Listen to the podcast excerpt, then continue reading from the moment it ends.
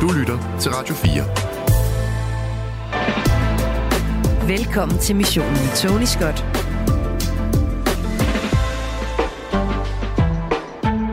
Ja, velkommen til missionen. I dag der kaster vi os ud i et fascinerende emne. Muligheden for at snyde ved hjælp af ChatGPT. Hvordan kan den her avancerede kunstige intelligens udnyttes til at manipulere eller skabe falske indtryk? Vi udforsker de grænser, hvor teknologi og moral mødes. Vi dykker ned i, hvordan den her platform kan bruges til både godt og til ondt. Er det muligt at forvrænge sandheden ved blot at trykke på tasterne, og vi ser nærmere på den her problemat- problematik og undersøger, hvordan vi kan navigere i en verden, hvor information og manipulation kan være uadskillelige. Ja, sådan lyder introen på øh, dagens øh, program, og øh, med den intro, der var det godt indrømme, at der har jeg snydt lidt, for den er faktisk øh, skrevet af den kunstige intelligens, ChatGPT selv. Og det tog den cirka ja, to sekunder faktisk at, at skrive det, efter at jeg havde fortalt den, hvad den skulle skrive. Jeg skrev, skriv en intro til et radioprogram, der handler om, at man kan snyde ved at bruge ChatGPT. Og så skrev den så øh, det her. Det er jo, det er jo ikke helt, det er jo helt, det er jo ikke dårligt, det den leverer. Jeg synes, det, det er jo fascinerende, og man bliver imponeret gang på gang over, hvad den kunstige intelligens kan, og den er endda sådan kritisk til emnet, uh, godt og ondt, og kan manipulere, og det er jo en, en selvkritik og en, og en selvforståelse, som vi andre kun nærmest skal være misundelige over, hvis vi bare havde samme selvindsigt. Så jeg tænker, at når at der er de her redskaber, og det er så nemt, det tog mig et sekund øh, at, at have en profil, det tog mig øh, to sekunder at skrive den der sætning, og, og så tog det ellers øh, den kunstige intelligens et splitsekund og give mig et resultat, så er det fristende for mange unge, øh, der ligesom jeg selv måske er typen, der ikke får lavet lektierne lige det øjeblik, de bliver givet, men venter til en sen søndag aften, hvor afleveringen skal falde mandag morgen, og så sidder man der og, og sveder over det, og kan ikke finde på noget, og det bliver senere og senere, man bliver trættere og trættere, man bliver mere og mere frustreret. Øh, så vil jeg da selv måske kunne blive fristet af at springe over, hvor gæret er lavest.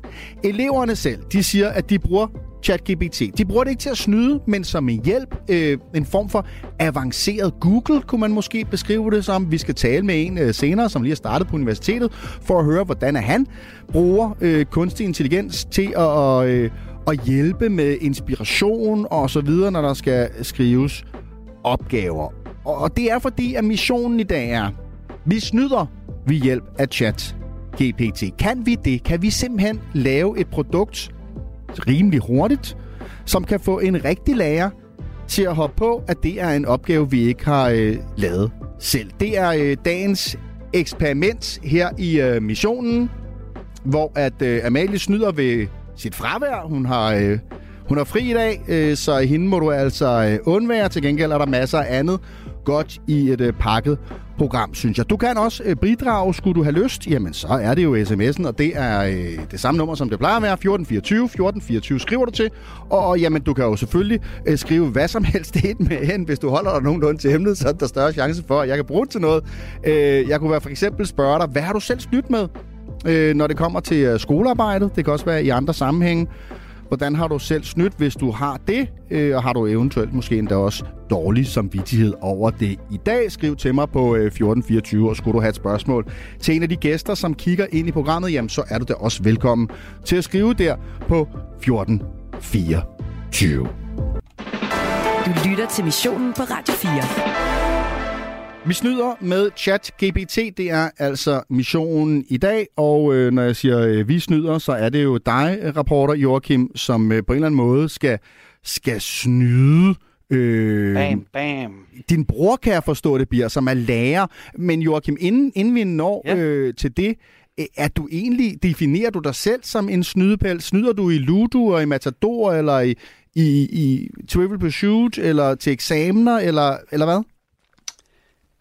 Ja, jeg snyder, når jeg kan slippe afsted med det i spil, i ja. hvert fald. Øh, det øh, bliver jeg jo så nødt til at øh, ja, erkende nu, at jeg også har citeret mig selv for i, i radioen, men, men jeg har altid været øh, været ret god til det, synes jeg selv. Mm. Lige være sådan, nå, der landte jeg på Rådhuspladsen, det var skide godt, den køber jeg lige. Øh, det, det, det har jeg faktisk ikke været bleg for. Også sådan, altså i folkeskolen, der, der har jeg simpelthen også øh, ikke plagieret, men altså brugt masser af Google Oversæt, selvom jeg ikke må, måtte det i min tysk stile, og prøvede at smile sødt til læreren, da hun er sådan, Joakim, har du brugt Google Oversæt igen?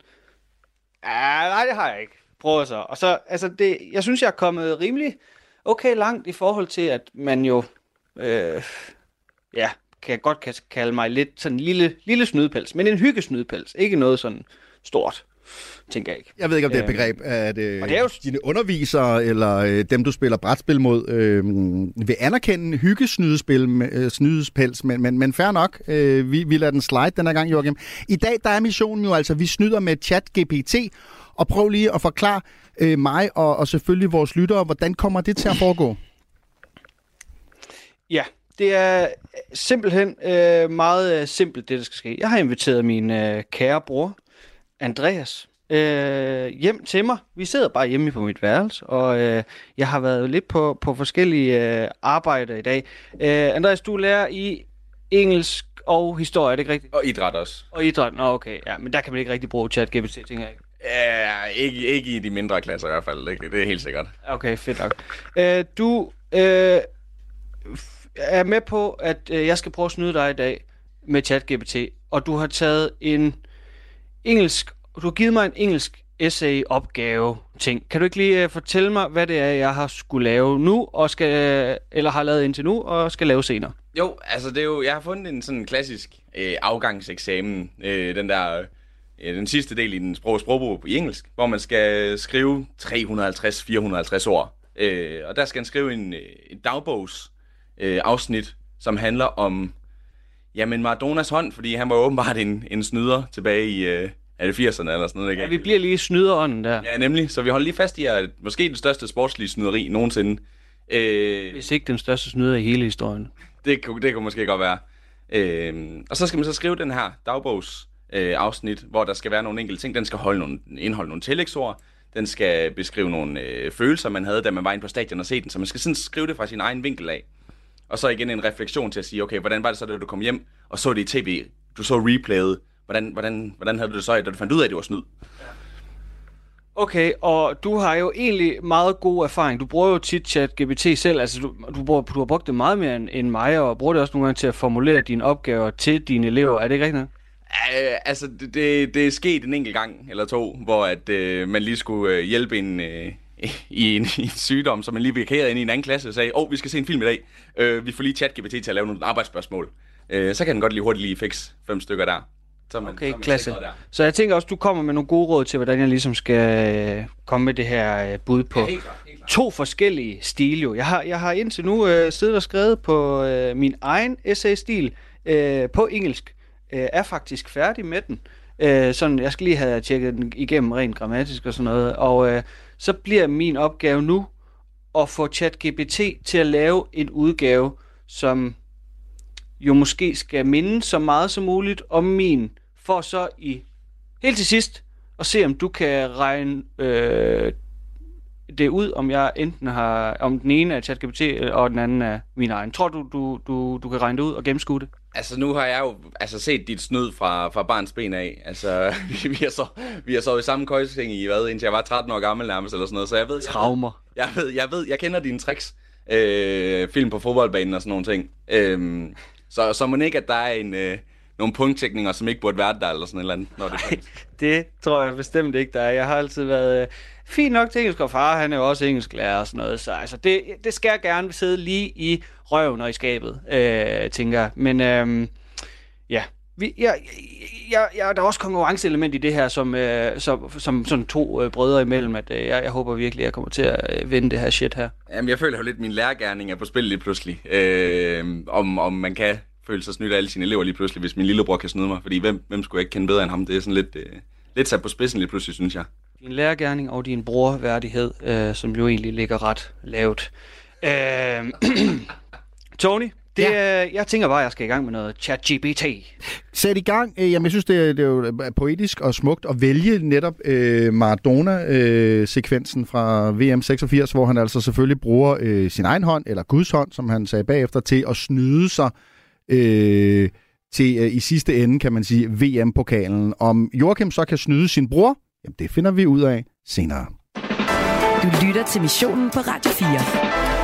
Unges brug af kunstig intelligens vækker bekymring. Gymnasieelevernes brug af kunstig intelligens, intelligens vækker bekymring hos foreninger på gymnasieområdet. Ministeren afventer ekspertgruppes anbefalinger. Jamen, sådan lød det i øh, Politiken i, i går, øh, og, og senere i dag, der taler jeg med, øh, med Anton, som lige er startet på universitetet, og han øh, fortæller så øh, forhåbentlig mig og, og dig, der lytter med, rimelig ærligt om, hvordan at øh, han og andre studerende bruger øh, kunstig intelligens, A I, ChatGPT og så videre, når de skal arbejde, skrive opgaver og sådan. Det hele handler jo i bund og grund om snyd. Er det snyd at bruge kunstig intelligens? Hvornår er det snyd? Fordi det er vel ikke snyd lige fra starten, eller hvad? Og, og hvordan kan vi alle sammen undgå at blive snydt af, af, af tekster, øh, hvis det i hvert fald er meningen, at vi skal snydes og tro, at det er skrevet af et menneske, men så er det skrevet af en computer, eller billeder, som, som ikke er ægte, som vi ser på sociale medier. Det sker jo igen og igen, øh, at der er A I-genererede billeder, som på en eller anden måde skal fortælle os en historie om noget, som måske i virkeligheden aldrig er sket. Og ligesom at A I øh, hele tiden bliver bedre til at skabe indhold, så tænker jeg også, at vi skal blive bedre til at gennemskue og genkende det, Therese Moreau. Og derfor har jeg inviteret dig. Ja. Yeah. For du er øh, journalist på tech-mediet version to, mm-hmm. øh, og så dækker du jo øh, intenst A I og, og kunstig intelligens. Ja. Yeah. Øhm, nu hørte vi lige øh, Joakim og lærerbroren der. Jeg vil bare lige starte mm-hmm. med at spørge dig, hvis du var lærer, mm-hmm. vil du så være bekymret for kunstig intelligens? Jeg vil være bekymret for, hvis vores politikere ikke tager stilling ja. til kunstig intelligens. Øhm, det er nok den måde, jeg vælger at, at betragte på. Mm. Altså det er den her manglende stillingtagen, som måske i virkeligheden øh, kan være problematisk, og som vi også hører fra, fra forskellige foreninger, kan være problematisk. Fordi det jo simpelthen overlader ansvaret til, til den enkelte skole, den enkelte uddannelsesinstitution. Og helt ærligt... Altså... Og, måske, og måske i, i, i sidste øh, konsekvens, den enkelte elev.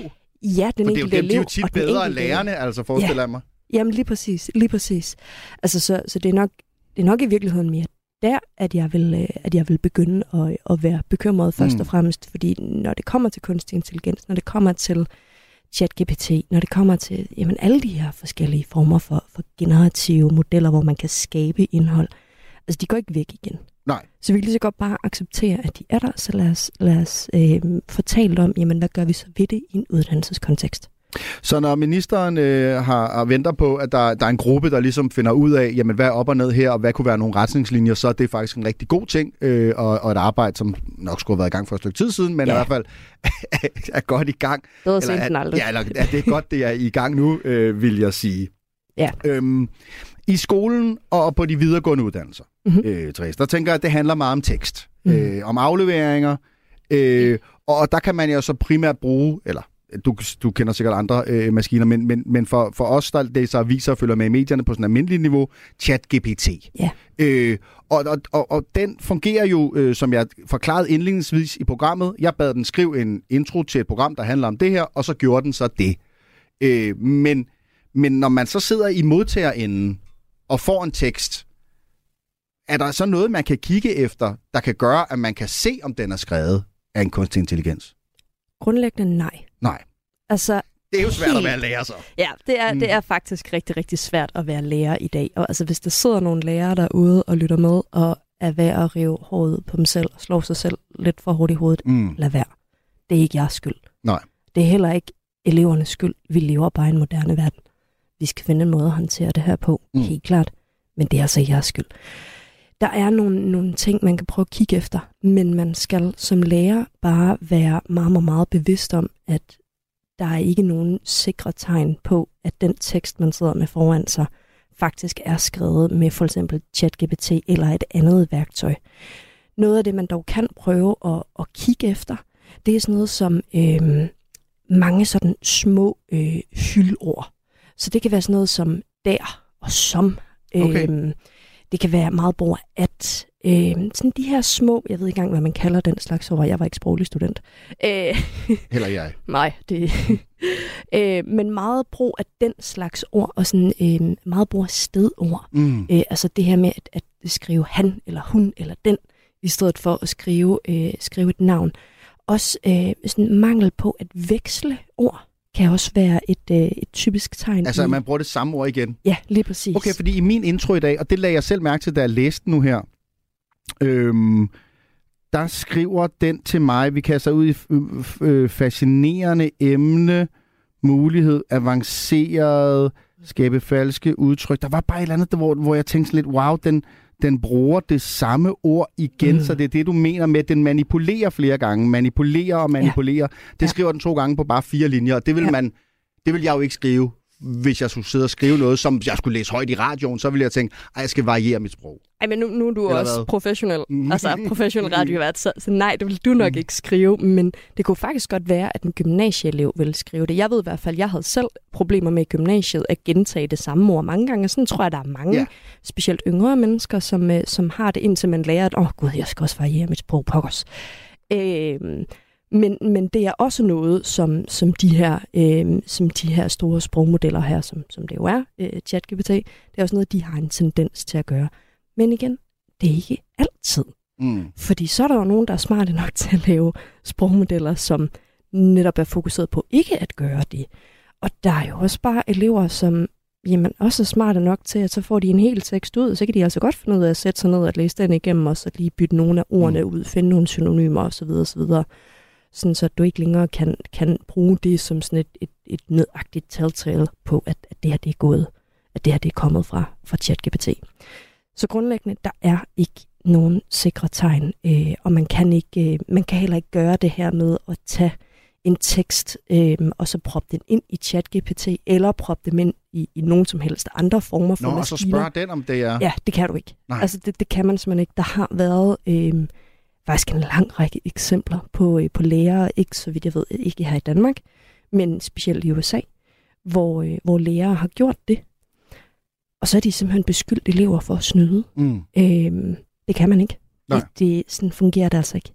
Så det er rigtig svært med, med tekst, og det gør sig også gældende i, det spiller over og ud i den virkelige verden, uden, uden for, for lærerinstitutionerne, øh, og når vi læser nyheder og så videre, skal vi jo øh, forholde os ligeledes kritisk, for det kan også være svært ja, så at, at gennemskue, hvad der er, er rigtigt og, og falsk. Og det er så tekstdelen af det. Så er der mm. den anden del, som jo fylder rigtig meget i øjeblikket, og det er jo øh, billedgener- eller billedgenerering. Altså kunstig ja. intelligens har lavet øh, billeder, og, og der er det måske... krydser fingre og siger lidt nemmere og se, når det er en computer, der har fundet på det, eller hvad? Det ved jeg nærmest ikke mere. Nej. Øh, altså, havde du spurgt mig for et halvt år siden, det gjorde du også, mm. men øh, da du spurgte mig for et halvt år siden, der tror jeg, jeg sagde ja. Ja. Øh, I dag, der, der tør jeg nærmest ikke at sige ja til dig, fordi det går så stærkt lige nu med teknologien og med at få den forbedret, at, at det, er ikke, det er ikke nødvendigvis nemmere. Øh, her i sidste uge, der var der jo Øh, en, en, det var sådan, det skabte virkelig noget furore i, øh, i Indien, hvor en, øh, en skuespillerinde øh, blev deepfaket ja. øh, på en video. En meget, meget, meget kendt øh, indisk skuespillerinde blev deepfaket, øh, og du kunne simpelthen ikke se, at det ikke var hende. Nej. Og det var på en video, altså det, med bevægelse og det hele. Hva, øh, hvad har du så til os? Hvordan kan vi altså undgå at blive snydt som medieforbrugere, øh, skråstreg, lærere? Der er nogle ting, man kan prøve at mm. kigge efter. Men man skal lige tage, hvad jeg siger nu, med, med virkelig en ud af et grænsalt. Okay. Øh, altså, man kan prøve at kigge efter sådan noget som, er der for mange fingre? Ja. Er der for mange tær? Øh, mangler der en kropsdel? Mm. Øh, er der sådan lidt øh, blurred lines omkring håret? Øh, der er et eller andet med, med de her modeller her til at lave billeder, og, og især til at lave videoer, hvor håret bliver typisk sådan lidt mærkeligt. Det bliver sådan lidt... Øh, Ja, der får sådan nogle blurred lines. Mm. Vær kritisk over for hår, skal jeg. Ja, vær kritisk over for hår. Det er et godt udgangspunkt. Alt, altid. Altid vær kritisk over for hår, også frisyrer. Øh, sådan noget kan man, kan man prøve at kigge efter. Øjne også. Ja. Øjne er tit noget, hvor, hvor det de er, de er jo ekstremt detaljeret ved, ved os mennesker. Men, men så igen, så har vi jo bare det her problem her med, at modellerne de bliver bare bedre og bedre og ja. bedre og bedre. Og det er altså bare vanskeligt at se i dag. Så det jeg faktisk er begyndt at gøre efterhånden, nærmest hver gang, fordi jeg har problemer med det efterhånden, og det er mit, altså, det er mit pokkers ja, job. Så må vi andre også forskel. Gerne blive snydt, kan man sige. Lige ja. Præcis.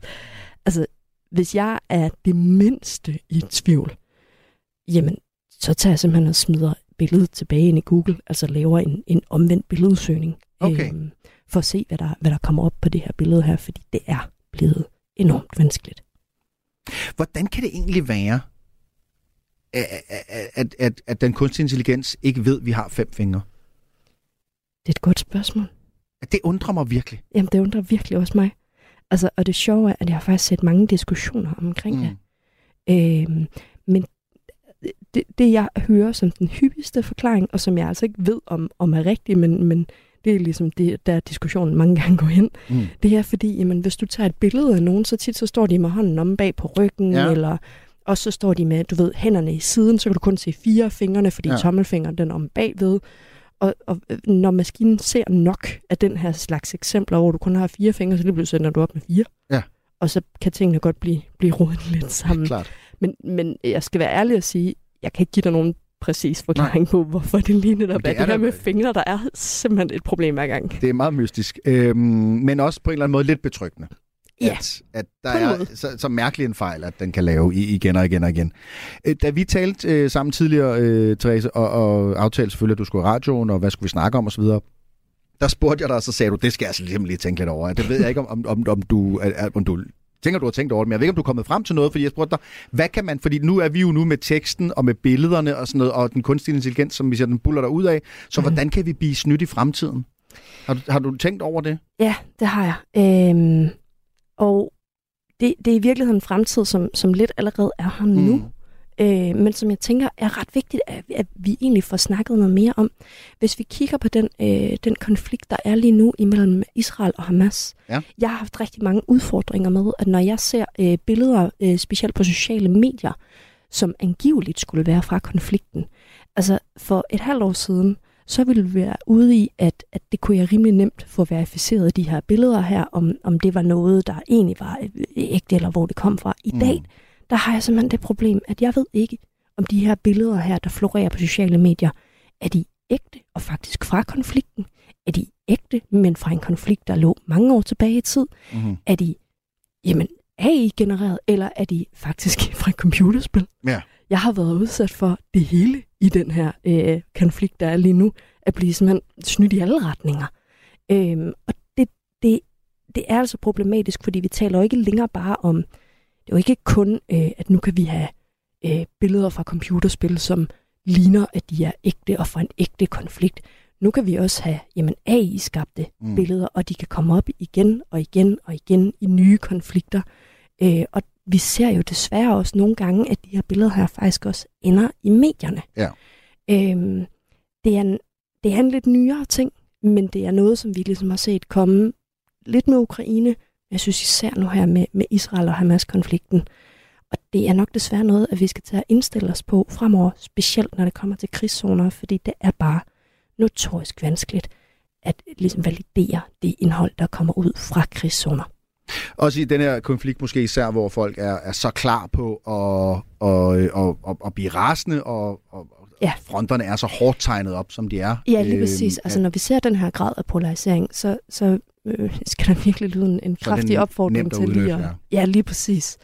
Og der skal virkelig lyde en opfordring til. Altså, tænk jer om, inden at de, øh, inden de deler noget, tænk jer om, inden at de øh, gendeler, retweeter, hvad man mm. nu end gør i dag, øh, lige... Lige lave en, en omvendt billedsøgning. Lige se om, kan det her nu? Kan det nu passe?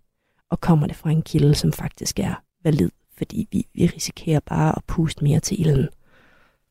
En god kritisk sans øh, må man øh, aldrig øh, slippe. Øh, Therese, tusind tak for dine gode råd. Og så når vi kommer til billeder, øh, kig på håret, kig på kig, kig figuren i øjnene, hvis det er det, tæl fingre yeah. øh, og så videre. Øh, Therese Moreau, som altså er tekstjournalist på version to. Tak for det. Det var så lidt. Og øh, altid øh, god til at komme og gøre os klogere på øh, A I, kunstig intelligens med mere.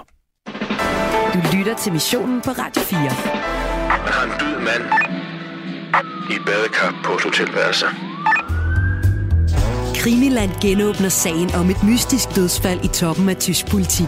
Der er ikke nogen som helst sådan umiddelbare synlige indikationer i retning af, om han er blevet myrdet, eller om han er begået selvmord. Genstand for genstand gennemgår Christoffer Lind og Anders Oris hotelværelset for spor. Livet er påklædt. Barsel, han har skjorte og slips på. Hvis vi begynder med at fokusere på badekarret og på livet, så har han ikke sine sko på. Han har ikke nogen sko på. Lyt til Krimiland om Uwe Barsel i Radio fires app, eller der, hvor du lytter til podcast. Radio fire. Det her, det... Det vil blive et mysterium. Ikke så forudsigeligt. Og så kan jeg da se, øh, fordi at han står lige foran mig, at min gode kollega Rasmus er øh, kommet i studiet. Rasmus, hej med dig. Halløj. Og, og det ved jeg godt, hvorfor du er, og det er, fordi du øh, har brugt noget af dagen i dag på at kigge nærmere efter nogle rigtige snydere, nogle svindlere, og har et bud på en, en top tre. Er det sådan over vores... Det er lige præcis det, der er største sker. Svindlere. Lige præcis. Jeg har været i researchmaskinen og kigget lidt. Ja, ja, det skal og, til.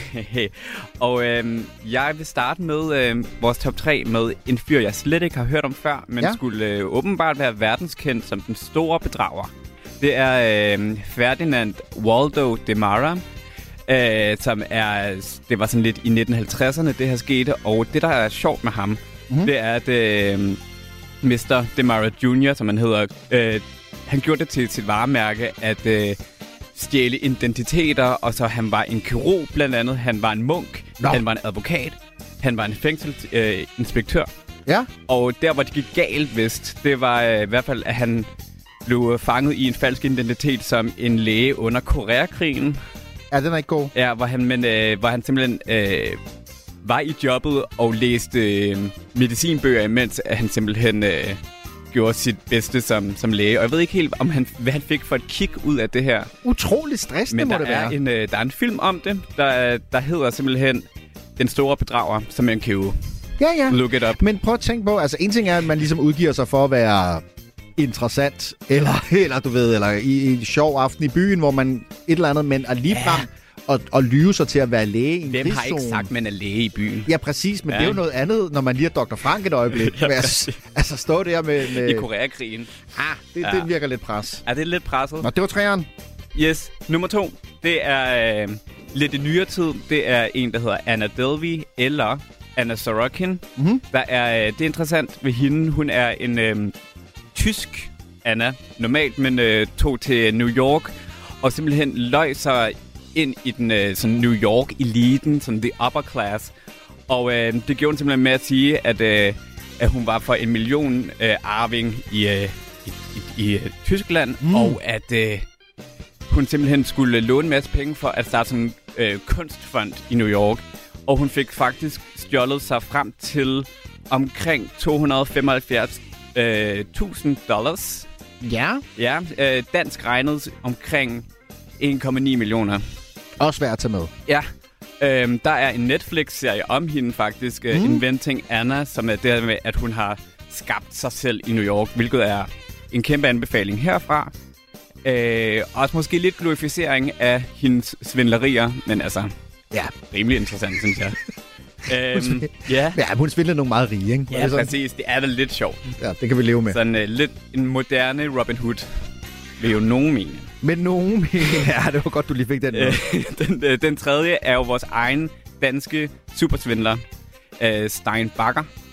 Hvilket, selvfølgelig. Øh, selvfølgelig, Stein Bakker. Øh, jeg vidste faktisk ikke, egentlig ikke så meget selv om ham, da jeg lige øh, begyndte med research. Jeg kender jo bare navnet. Ja, ja, det ligger øh, jo nogle år tilbage. Hvad, hvad husker du fra Stein Bakker? Åh, jeg husker, at han havde et dyrt ur. Jeg husker, at han snød Finn op i går. ja. Jeg husker, at han øh, kørte rundt øh, i U S A i lang tid. Kørte over U S A i, no, mm. i, en, i, en, anden, i sådan en gammel amerikanerflyder. Ja, han, han var flygtet til U S A, for mm. sådan, men han smuttede også fra kone og det hele i ja, Dubai ja.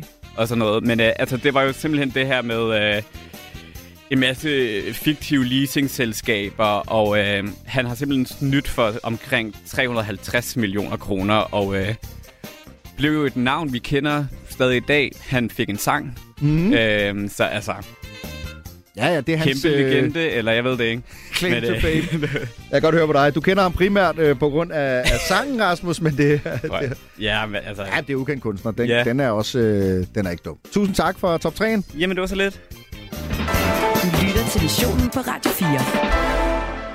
En ny artikelserie fra Politiken påpeger, at flere og flere elever og studerende bruger ChatGPT, altså den her kunstig intelligens. Øh, dog fortæller flere øh, gymnasieelever, at de ikke mener, at deres brug af den er et øh, så stort problem, som mange får det til at, at lyde som om, at det er. Flere nye undersøgelser viser, at næsten hver syvende folkeskoleelev bruger kunstig intelligens, og flere rundspørger viser, at næsten hver tiende universitetsstuderende øh, bruger kunstig intelligens, for eksempel altså den her chat G P T. Øh, For at få perspektiver på, øh, hvilke udfordringer og muligheder selvfølgelig også, at kunstig intelligens giver uddannelsesinstitutionerne, øh, der har vi øh, taget fat i, øh, i dig, Susanne. Velkommen til.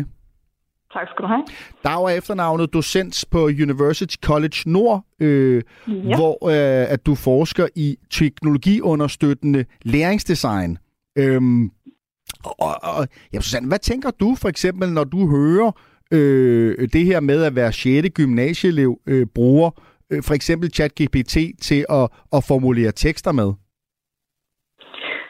Ja, allerførst, altså så det er jo, altså det er jo en varierende antal af elever, der bruger det, og jeg tror bare, det bliver flere og flere. Øhm, jeg tænker, at det giver mening. Altså det giver mm. mening for eleverne, at de bruger det, fordi de kan se, at øh, der er nogle tjenesteligheder i det her, at der er noget værdi for dem i at bruge kunstig intelligens øh, til enten at hjælpe øh, med nogle af deres øh, opgaver, de sidder med, til at hjælpe dem eller støtte dem i læringen, altså deres læringsproces, eller til at ligesom, hjælpe dem til at komme lidt lettere over tingene, kan det jo også være.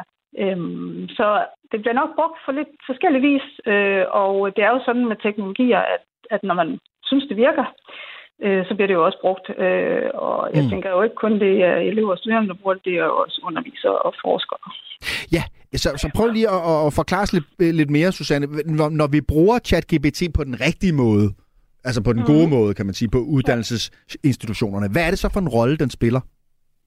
Jamen, den kan for eksempel spille en, en rolle i at dels hjælpe øh, elever. Det kan være elever, som har vanskeligheder ved at sidde og spare med en medstuderende, så kan de bruge den som sparringspartner. Mm. Det kan også være som læsemarker til eksamen, hvis man har svært ved at forstå noget stof, øh, som man gerne vil have omformuleret på en anden måde. Det kan være til at finde inspiration til projekter. Altså hvis man sidder og arbejder med projekter, så kan man spørge dem til forskellige dele og få nogle bud på enten nogle, nogle spørgsmål, man kan undersøge, eller nogle områder, man kan undersøge og sådan dykke ned i det. Altså på den måde kan den jo bruges, og den kan også bruges til at finde inspiration, øh, hvis det skal være altså noget, der er mere forskningsbaseret. Især den nye ChatGPT fire øh, og Bings øh, løsning på det, kan jo bruges til at finde relevante referencer, som man også kan kigge nærmere mm. ind. Så det er ligesom ikke kun... Altså det er jo sådan med, med ChatGPT, at alt efter hvilken form du bruger, og alt efter hvor, hvor godt den er trænet, øh, så kan det jo være mere eller mindre sandt, det der nogle gange kommer ud ja. af, af maskinen. Så derfor er man selvfølgelig nødt til altid at, at træne elevernes øh, kritiske vurdering af, af det, de så får tilsendt, og sætte det ind i en sammenhæng. Så det er noget af det, den ikke kan. Altså den kan simpelthen ikke uh, sætte det ind i en, i en reel sammenhæng. Så hvis du gerne vil kigge på... Jamen, hvad sker der lige i, i Indre og Vestby eller i Nordjylland, mm. i Hjørring, øh, når man kigger på det her felt, jamen, så, så kan den ikke det. Nej. Den er mere generel øh, og generisk og trækker også selvfølgelig data fra mange forskellige steder, øh, men tager ikke hensyn til kult- forskellige kulturelle forskelle, for eksempel. Hvad vil du være ked af, at elever brugte den til, ChatGPT? Jamen, jeg ville være ked af, at de brugte den uden at, at vurdere de resultater, der kommer ud. Jeg ville være rigtig ked af, hvis de ikke tænker selv, øh, og ikke mm. er i stand til at vurdere øh, de svar, de får, øh, og sætte dem i et kontekst. Jeg ville være rigtig ked af, at de brugte dem øh, til at springe over, hvor gader laves, kan man sige. Altså, øh, både i forhold til eksamenssituationer, men også i forhold til skriftlige opgaver. At de ikke selv får tilegnet sig de kompetencer, og kan se bag om teknologierne, og hvad dens begrænsning er. Hvad, hvad, hvad vil det sige, altså?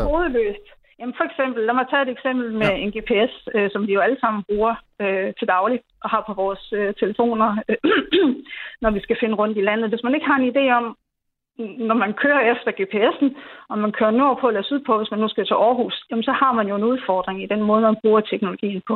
Mm. Og tilsvarende er det jo med, med kunstig intelligens. Altså hvis ikke man har en idé om, hvad det er, dens begrænsninger er, dens muligheder er, og hvordan man kan bruge det på en fornuftig måde, øh, og hvad, hvordan man kan bruge det etisk korrekt, jamen så, så får man jo også nogle udfordringer. Så kan man nemt blive vildledt, og, og noget af det, som, som jeg i virkeligheden er bekymret over, det er, hvad betyder det for vores øh, kognitive udvikling, hvis, mm. vi, hvis vi læner så meget op af kunstig intelligens, at vi i virkeligheden tænker selv i forhold til de, de opgaver, man nu har, og de ting, man skal lære igennem livet. Hvad kan vi så gøre for at, at, at klæde elever bedre på? Altså, hvordan kan vi sikre, at det de, når, når de sætter sig til at, at arbejde med det her redskab, øh, gør det på en, en, en fed og, og gunstig måde? Jamen for det første, ikke, så skal de jo øh, selvfølgelig have nogle retningslinjer omkring, hvordan de skal bruge den. De skal have lov at, at bruge den øh, og øve sig med det, der hvor det giver mening, og de skal have nogle undervisere, som først og fremmest øh, også er i stand til at, at kunne vejlede og guide øh, eleverne til at bruge i det. Og så tænker jeg, at øh, nu har vi jo haft forsøg med teknologiforståelse i folkeskolen, som har været meget landsdækkende, og lige nu mm. pågår der jo nogle drøftelser af, hvordan kan man arbejde med teknologiforståelse i folkeskolen øh, og brede det mere ud, altså i, i fag eller som fag. Øhm, og netop det der med, at, at teknologiforståelse bliver en del af det, man uddanner kommende elever til øhm, igennem folkeskolen øh, og videre op i videregående uddannelser. Det betyder jo, at, at de bliver i stand til dels at kunne vurdere teknologierne, øh, men også at kunne øh, forstå, hvor er begrænsningerne og mulighederne, men også kunne bruge dem på en fornuftig måde, bruge dem på nye måder, som måske også kan være mere innovativt. Så på den måde, så kan man sige, at, at teknologiforståelse er jo et absolut must i forhold til, at øh, eleverne de simpelthen forstår at anvende det her mm. på, på en fornuftig måde.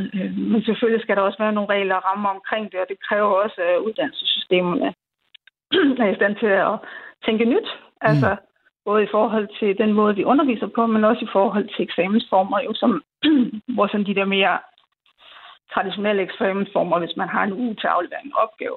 Altså det bliver jo rigtig vanskeligt at se, hvem har i virkeligheden skrevet de her opgaver, også på trods af, at der måske kan være nogle retningslinjer for, at man refererer til, at man har brugt ChatGPT i nogle bestemte øh, former til del af de her opgaver, ikke også? Ja. Nu er der jo nedsat en ekspertgruppe, ikke? Øh, som som, som øh, skal, skal, skal komme med nogle retningslinjer, nogle råd øh, til ministeren og, og, og, og, og have en debat om, hvordan vi så Øh, gør det her på en, på en god måde, fordi på en eller anden måde så asfalterer vi lidt, mens vi kører, øh, når det kommer til mm. kunstig intelligens. Hvad vil ja. være, hvad er dit gode råd til dem? Altså mit gode råd, det er, at, at man kan ikke forbyde det her, altså, mm. fordi det, er jo, det har jo også en værdi, øh, og det, det viser international og national forskning jo også, at det har nogle muligheder og begrænsninger. Man er nødt til at sætte nogle rammer op omkring, hvordan er det så, man kan bruge det i undervisningen øh, til egen læreproces, som feedbackmarker, øh, men også i forhold til, øh, hvordan er det, så man kan arbejde med eksamensformer fremadrettet, mm. altså så man kigger mere på, altså det viser undersøgelser også, at, at der, hvor man kan gå ind, ikke, det er at kunne gå ind og se for, jamen, vi sikrer os, at, at det foregår løbende øh, i forhold til nogle autentiske situationer. Det kan være autentic assessment, som man snakker om, altså hvor man ligesom tager højde øh, og udgangspunkt i den konkrete situation og beder elever om løbende at arbejde med noget og levere noget ind og arbejde videre på det, så man kan se, at de faktisk også øh, har et aftryk. Altså, så det er en proces, hvor man følger eleverne og vurderer processen mere end produktet, kan man sige. Øh, Susanne, bruger du selv øh, kunstig intelligens? Øh, jeg bruger det ikke ret meget, nej. nej. Øh, jeg har brugt øh, sådan undersøgende på, øh, hvordan man kan stille forskningsspørgsmål øh, til et projekt, som vi allerede har forskningsspørgsmål til, for ligesom at se, er der nogle ting, vi har overset? Er ah, der noget der, hvor man kunne komme på flere perspektiver? Øh, så har jeg brugt det i forhold kunne, var, til var den, kunne den finde på nogle spørgsmål, du ikke selv kunne finde på? Ej, ikke umiddelbart. Nej. øhm, men, men altså, det var udmærket spørgsmål, og ja. der, var faktisk, altså, der var faktisk nogle relevante referencer, øh, hvor jeg tænkte, en af de referencer havde jeg ikke tidligere set. Så på den måde Øhm, kom der jo noget. Så var der lidt at hente alligevel, også, for, også på, øh, på, på dit niveau øh, i den, i den ja. Politiske. Det er da meget, øh, det er da meget interessant. Jamen, øh, tusind tak for, for det gode råd til, til arbejdsgruppen og for indsparket her. Selv tak, og have en god dag. Susanne øh, Dau, som altså er øh, docent på University College Nord.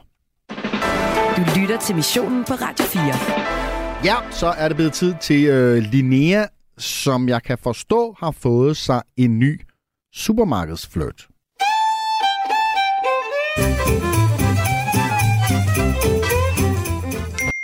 Hej guys, og velkommen til min live video her på Instagram. Jeg er Linnea, og jeg er stadig right. Okay, jeg havde egentlig tænkt, at det i dag skulle handle om et større geopolitisk spørgsmål, jeg længe har gået og funderet over. Men jeg har netop været ude for noget ret vildt, og min roomie er altså ikke hjemme, så jeg bliver nødt til at fortælle det til jer i stedet. Godt, så jeg er nede i Føtex Food for at blande noget blandt selv slik, og så var det, at der ikke var nogen rene skeer til at tage med, og jeg synes, det ville være virkelig uhygiejnisk at bruge dem, som allerede var blevet brugt, og nogen havde rørt ved. Så jeg vælger selvfølgelig at bruge mine fingre for at tage de stykker slik, som... bare dem, som jeg nu engang skal have. Og det, der så sker, det er, at der kommer den her mand, som har en Føtex polo på. Og jeg tænker, at han måske arbejder der, men den, den, det så i hvert fald ret godt ud. Og han kommer så hen og siger til mig, at jeg skal bruge en ske. Og så er det allerede her, at jeg tænker, flirter han med mig? Altså, det, det, det er sjældent, at en mand virkelig holder øjenkontakt på den der måde. Så sådan intenst. Altså, han kiggede virkelig mig lige i øjnene, mens han sagde, hey, hvad laver du? Altså, I ved, han sådan gennemborede mig med sit blik. Og så slikkede jeg mig om munden for at signalere tilbage til ham, at jeg også var interesseret i ham. Og så kunne jeg sådan ligesom smage, at jeg havde lidt chokolade i mundvin, efter jeg lige havde ja, prøvet at smage lidt forskelligt. Men det tænkte jeg, at han nok bare syntes var cute, fordi han kom i hvert fald tilbage igen og sagde, hørte du ikke, hvad jeg sagde? Du skal bruge en ske. Er du dum? Og her... der var jeg bare ikke i tvivl. Altså, jeg kender necking, når jeg ser det. Det er et klokkeklart eksempel på den scoremetode, som mange mænd bruger, necking. Altså, hvor de ligesom disser kvinden og taler ned til hende, for at gøre hende mere interesseret. Og så ringede han til en form for leder, som kom ud og eskorterede mig ud af butikken. Altså, helt sådan Magic Mike-stemning. Det var virkelig... frækt. Så nu har jeg fået mig en supermarkedsfløjt. Livet bliver bare værd at leve, når man har sådan en, en mand i hvert supermarked, om man vil. Nå, husk at like og dele. Hej hej! Du lytter til missionen på Radio fire. Jeg ved ikke, om det var en supermarkedsfløjt, eller om hun bare blev smidt ud af det supermarked. Mine penge ville nok være på det sidste. Nå, øh, hvad er egentlig snyd, når det kommer til kunstig intelligens? Det prøver vi at undersøge lidt i dag. Nu hørte vi jo docenten øh, før øh, øh, komme med, med sine bud. Øh, det kan være svært at svare på. Der er en del gråzoner, der er en del fristelser, øh, og der sidder sikkert også en, en del del ude ved højtalerne lige nu, jamen, som aldrig har prøvet at bruge en kunstig intelligens på den måde. Øh, jeg kan for mit eget vedkommende sige, at da jeg gik på universitetet, der var mobiltelefonen lige blevet sådan nogenlunde almindelig. Øh, og ideen om, om kunstig intelligens øh, var, var noget langt ude i, øh, i fremtiden. Så øh, skulle man snyde dengang, øh, så var det jo noget med at skrive på indersiden af penalhuset øh, eller andet. Øh, og derfor giver det jo mening at høre fra en, som står i uddannelsessystemet lige nu. Øh, og det gør du, Anton Larsen. Velkommen til. Øh, hej. Hej Anton, altså startet på universitetet øh, her efter øh, sommerferien, yes. Anton. Prøv lige at, og bare lige at fortælle os, hvor meget fylder kunstig intelligens for dig øh, i din skolegang? Altså, jeg vil ikke sige, det er rigtig meget, men den fylder da noget mm. i forhold til... Altså, man kan jo få noget inspiration af den, som det er blevet tidligere nævnt. Man kan også, hvis man står i den situation, at man har glemt at lave lektier, kan den bruges til... Øh, hjælpe sig meget nemt igennem øh, for eksempel noget læsestof. Nå, hvordan det? Jamen altså, forestil dig, at der er en eller anden tekst, du så har læst, som du mm. så øh, skulle have læst til en dag, og så smider den, kan man jo hurtigt smide teksten ind, og så siger den, kommer den med nogle hovedpunkter og gør det ret nemt, ikke for eksempel at lave lektier. Okay, altså så, så noget af det, jeg var dårligst til, udover at skrive opgaver, det var ja. også at få læst øh, de der lange tekster. Det kunne jeg virkelig godt have brugt, øh, kan jeg høre allerede, allerede nu. Øh, er der andre ting, du, du, øh, du tænker, den kan bruges til?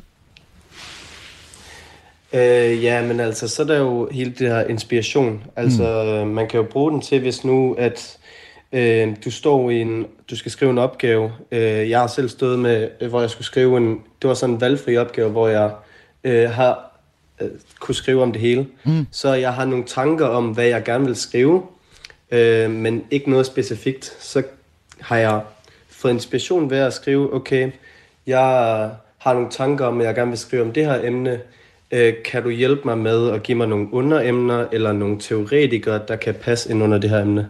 Ah, okay. Ja, um, smart. Som er super inspiration til at få nye idéer til, når den måde kan du også gøre det på, du kan også gøre det på den måde. Um, så der ligesom får ligesom et bedre overblik over, hvad, hvad jeg gerne skriver om. Så det er nogle måder, du synes er... Jeg tænker, du synes, det er nogle okay, gode, rigtige og, og i orden måder at bruge øh, den kunstige intelligens? Ja, det vil jeg da sige. Ja, klart. Så hvad vil du for eksempel ikke bruge kunstig intelligens til? Altså, jeg vil nok aldrig nogensinde, øh, for eksempel, øh, hvis nu jeg har fået et spørgsmål til en opgave, lægge spørgsmålet ind og få den til at skrive en opgave på halvanden side til, og så sende den ind. Det vil nok være øh, en dårlig måde at gøre det på. Det vil jeg jo anse som at være direkte snyd. Ja, det, det vil jeg, um, klart, Anton, det vil jeg også. Øh, det tror jeg. Men, men, det vil du men, også. Men, men ja. Altså, helt ærligt, er det ikke fristende? Altså, jeg vil da selv være fristet. Øhm, jeg ved det ikke. Jeg, jeg har i hvert fald ikke, øh, mm. jeg har i hvert fald ikke mod til at selv at gøre det. Øh, det tror jeg bare ikke noget, jeg selv ville kunne få mig selv til at gøre. Øh, Jeg ved ikke, om det er et eller andet for at øh, tro, at nå, nu fanger de mig i det, men mm. altså, jeg tror bare, det mest det der med, at man godt bare, hvis det er noget, man selv skal bruge, hvis det er nogle noter til en selv, jeg vil aldrig nogensinde bruge den til noget, jeg vil sende afsted til andre. Klart. Der går grænsen ligesom, øh, ja. Der går grænsen. Jamen, det kan, det kan jeg godt føle. Øhm, hvad, hvad snakker I egentlig om? Altså sådan på, er det, at, at det her med brugen af ChatGPT og kunstig intelligens, er det et emne blandt øh, universitetsstuderende? Øh, ja, det er det. Altså, det, det, er, det er det. Og også altså, kan bruges på flere forskellige måder. Mm. Eksempelvis, at hvis man har skrevet en tekst, så... Øh, for at sikre sig, øh, kigge den igennem, øh, kan den også hjælpe med øh, komma, tegnsætning, så videre. Øh, så hvis man er lidt i tvivl på det, eller halter lidt på det, så kan man altid sætte den ind i det, kigge. Øh, har jeg nogenlunde det samme, eller øh, passer det med, hvad man selv har skrevet? Så ja, der bliver snakket noget om det, også i forhold til øh, ja, både lektier, men også øh, opgave. Okay. Øh, hvis du afleverer noget øh, til, en, til en lærer, ikke? Som du har brugt lang tid på, ja. Og en opgave, og du har gjort dig umage, øh, og så, øh, så tænker jeg, at, at, at så skal læreren jo give dig øh, feedback, øh, kritik, kan man sige. Øh, men det kunne jo lige så godt, Anton, være en kunstig intelligens, der gjorde det. Altså, den kunne jo snilt scanne sådan en opgave, og se, om du havde fattet, hvad der foregik, Øh, og så lige øh, komme med, med noget, noget, noget feedback på det. Øh, og det kunne den jo gøre meget hurtigere og meget ja. mere effektivt end en lærer. Vil det ikke, vil det være okay, synes du? Ja, det har du ret i. Det vil nok gå noget hurtigere. Altså, jeg vil føle, det var noget upersonligt, mm. og jeg vil have svært ved at tage det til mig. Øh, det er lidt mere, at for eksempel når jeg har en underviser, og jeg ved, at den underviser har hundrede procent styr på, hvad personen laver og har prø- arbejdet med det i hundrede år, er det svært at tage noget til sig, som man ikke rigtig ved, øh, hvor kommer fra, og mm. har svært ved at føle, at nå, jamen, er det egentlig det rigtige, øh, jeg skal arbejde med, for eksempel på noget feedback? Eller så der vil du ikke stole så meget på øh, den kunstige intelligens, som på et rigtigt menneske, eller hvad? Øh, ikke, ikke i den situation, nej. nej. Okay, nå, øh, interessant. Jamen så, øh, ved du hvad, så beholder vi universitetslærerne lidt endnu. Det synes jeg er en god idé. Godt. Jamen, Anton, tusind tak, fordi du havde tid og lyst til lige at give os sådan et øh, insider-vy øh, ind i, hvordan det er øh, at, at gå på uni nu, og øh, ikke mindst, hvordan øh, I bruger øh, ChatGPT og kunstig intelligens. Anton Larsen. Du lytter til Missionen på Radio fire. Ja, så skal vi jo altså ud til øh, reporter Joakim og hans bror Andreas. Andreas er lærer, øh, og jamen, Joakim har jo altså øh, kastet sig ud i et projekt, hvor at han på baggrund af en opgave stillet af lærerbror Andreas skal skrive to stile. En han selv skriver, og en, øh, Joakim, som du får hjælp af at ChatGPT til. ChatGPT til. Og øh, jamen, det handler jo øh, fantastisk nok om, om en, ja, et essay om fodboldlegenden Maradona. Ja, snyde pelsen selv, ikke? Jo, lige præcis. Det er jo, det er jo et dejligt, dejligt lille emne, jeg er blevet kastet ud i. Og jeg har jamen, prøvet at varme ChatGPT lidt op. Altså, nu har jeg ikke selv brugt det forfærdeligt meget øh, øh, endnu, men... Øh, Men altså, det er jo meget sådan, jeg tænker, jeg har sådan et princip om, tror jeg, når jeg bruger robotter, så skal man være gode ved dem, fordi ellers så kommer de og er nederen ved en en anden dag, øh, forestiller mig. Øh, så, så jeg har virkelig prøvet at varme den op her den seneste halve time, øh, øh, før jeg har prøvet at stille den, altså spørgsmålet om, om den hjælp, jeg rent faktisk har brug for.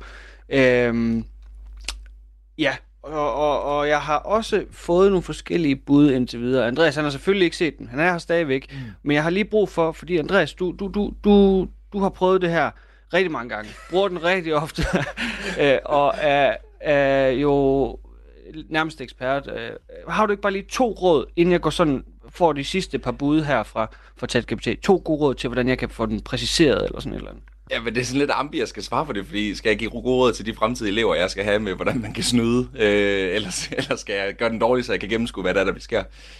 Nej, jeg kan da godt, jeg kan godt give den råd, for det kan også nogle gode ting, ChatGPT jo.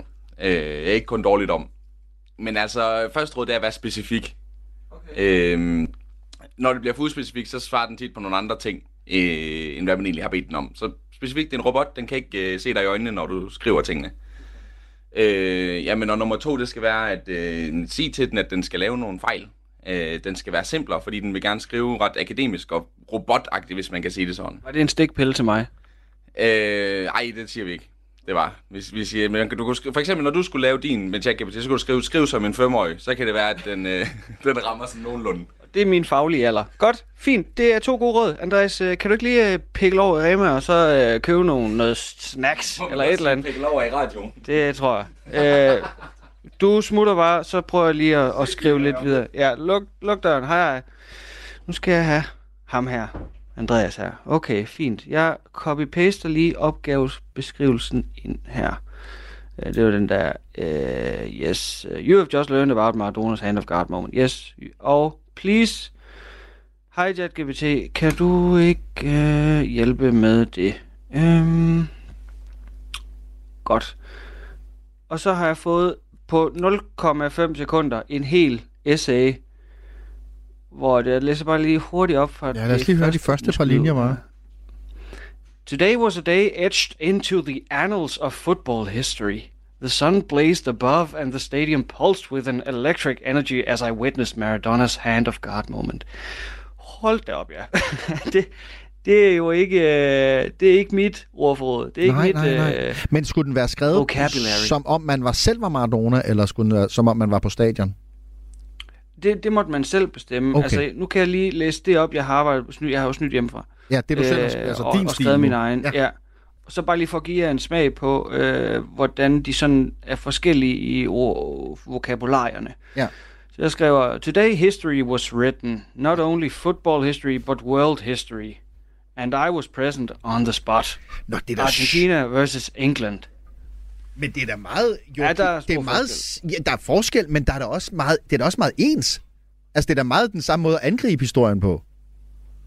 Ja. Altså, altså det var i jamen, dag, det, det var... skete, og det var historiske vingesus, og altså... Ja, altså, det, det er da egentlig meget... Øh... Det, det er jo ikke sådan, at der er en af der starter med at sådan, du ved, øh, jeg stod i kø til en stor sodavand, og eller starter et andet sted i fortællingen. Nej, men må, måske, altså, tænker vi lidt ens, eller hvad? Altså, men, men, men tænker, ordene... Du... Du er jo cyborg. Jeg er en robot. Fuldtændig. Jeg er en cyborg. Viser sig.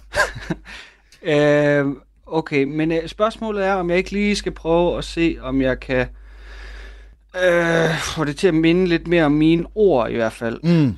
Og så må vi se, altså fordi ja, der er sindssygt meget. Der er jo et ord her, hvor der, jeg ikke ved, du kan sige. Øh, jeg kan ikke engang sige det. Nej. Så meget cyborg er jeg heller ikke. Øh, okay.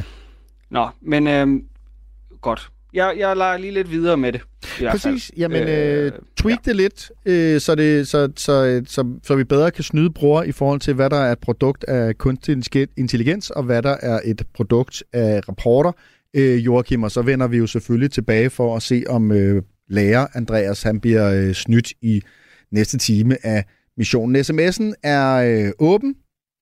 Og der er plads til indspark, der er også kommet en, en hel del. Øh, Lena fra Aarhus skriver, hvorfor snyde det der ris til egen røv og gøre sig selv en bjørnetjeneste? Det er bare min holdning. Øhm, og så er der også øh, en, der skriver, jamen det værste ved A I, det er jo, at de under... når man bruger det, så underviser man A I til at tage det job, man selv er i gang med at blive uddannet til i den anden ende. Nu er det tid til ny felt. Du lytter til missionen på Radio fire.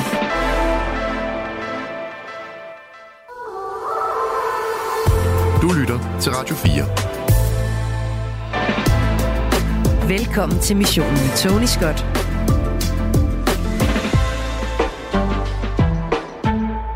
Ja, på en dag, hvor vi altså forsøger os med at øh, snyde med ChatGPT. Et radiofonisk kunstig intelligens eksperiment, hvor vi altså ser, om øh, reporter Joakim kan snyde sin øh, lærerbror Andreas, i forhold til, om, om han kan gennemskue, hvilken en af opgaverne har Joakim skrevet om den dag Maradona scorede med hånden, og hvilken en af opgaverne har den kunstige intelligens så skrevet. Og der er jo altså også øh, lidt, lidt bud her på øh, sms'en. Vi havde jo øh, gæster med i Team et, blandt andet en docent fra øh, University College øh, Nord i, i Aalborg, og der er en, der på sms'en øh, fjorten fireogtyve skriver, jeg arbejder tilfældigvis også på U C N, og jeg tror faktisk ikke så mange ville snyde. Du har vel valgt en uddannelse, som du interesserer dig for, og ved at snyde, jamen så snyder du også din egen nysgerrighed, skriver Søren fra Aalborg, og det har Søren jo øh, fuldstændig ret i, øh, men der kunne også godt være en virkelighed, hvor at der var andre ting i livet, man var interesseret i, end at lave lektier hele tiden, og man så kom til at springe over, hvor gader er lavest. Altså, det, det, det vil vel ikke være sådan helt utænkeligt. Øh, I øjeblikket, der er der en arbejdsgruppe i gang øh, på foranledning af ministeren til at finde ud af, hvordan skal vi egentlig gribe det an? Det her med den kunstige intelligens på uddannelsesinstitutionerne, den bliver jo altså brugt på alle mulige kreative og, og gode måder. Vi havde øh, Anton med, som lige har startet på universitetet, og han fortalte jo, at, jamen, at den var god til at og opsummere lange tekster. Øh, hvis man lige skulle have en hovedpointe for noget, så kunne den måske spytte den ud rimelig, sådan en, to, tre, fire. Øh, den var også god til at, til at inspirere, øh, hvis man vidste, om jeg vil gerne skrive en opgave, den, den skulle handle om det her, men hvad kunne den ellers handle om, som handlede lidt om det samme, eller, og så kunne den på den måde øh, hjælpe en i, i en eller anden form for, for retning. Han ville ikke selv øh, bruge den til at generere tekst, som han så kopierede over, øh, og for at aflevere Øh, direkte, det, det var der, hvor han sagde, det synes han er snyd. Øh, og, og det andet er jo også, som vi hørte, docent i hvert fald inden for, for rimelighedens grænser i, hvad, hvad lærerne også synes er et acceptabelt niveau. De bruger jo ikke selv den kunstige intelligens, øh, lærerne, til at og, og, og blive bedre til at ja, formulere spørgsmål, tjekke op på, om der er referencer, de har misset, øh, og så videre. Jeg brugte den kunstige intelligens i den første time af programmet til at skrive min intro, og det var en fin intro. Det var jo ikke sådan, at den skulle være kreativ eller noget. Men nu tænkte jeg her, imens at vi fik nyheder, og jeg lige ville bruge tiden på at undersøge, kan den kunstige intelligens være kreativ? Øh, og der er også nogen på sms'en, der har skrevet, øh, hvor er Amalie henne? Og, og så, øh, så jeg spurgte øh, ChatGPT, øh, forklar hvorfor min radio medvært Amalie ikke er på arbejde. Og det kan den jo af gode grunde ikke vide. Øh, så der skal den jo så på en eller anden måde være kreativ. Øh, og den skriver øh, inden for et splitsekund til mig, jamen der er flere muligheder, måske har Amalie fanget en forkølelse fra en stedig mikrofon og hjemme med te, tæpper og en bunke gode bøger for at komme sig. Eller også er hun taget på eventyr for at finde den perfekte historie til jeres næste udsendelse. Måske har hun taget mikrofonen med ud i verden for at fange lydene af et spændende sted. Der er også chance for, at hun deltager i et kursus for at blive endnu bedre til at jonglere med ordene og få lytterne til at smile bredt gennem radioens æter. Hvad tror du? Er der noget af det, der passer på, hvor Amalie er? Jeg har faktisk glemt, hvad det var, hun skulle i dag. Hun er bare fri. Øh, men, men i hvert fald der, altså, den byder ind med forskellige muligheder. Mere, altså kursus, syg, knap så, men har taget mikrofonen med ud for at fange lyde. Det lugter da, synes jeg. En lille smule kreativitet. I hvert fald, hvis du spørger mig. Nå, øh, og det ville også være dejligt, hvis hun havde sat sig for at, at finde ud af, hvad vi skulle lave de kommende dage. Det tror jeg desværre ikke, hun har. Øh, du kan også byde ind på øh, fjorten fireogtyve. S M S'en er åben. Øh, har du nogensinde snydt? Hvad tænker du om, om snyd? Øh, jeg synes ikke rigtigt, at der er nogen, der indrømmer snyd på S M S'en. Jeg troede egentlig, vi alle sammen havde snydt en lille smule på et eller andet tidspunkt, men det er åbenbart bare mig, øh, der... der gør det. fjorten fireogtyve, det er øh, muligheden for, i hvert fald for at, at fortælle sin historie. Skulle der være en, og øh, ellers er man jo velkommen til at komme med andet input til dagens udsendelse. Du lytter til missionen på Radio fire.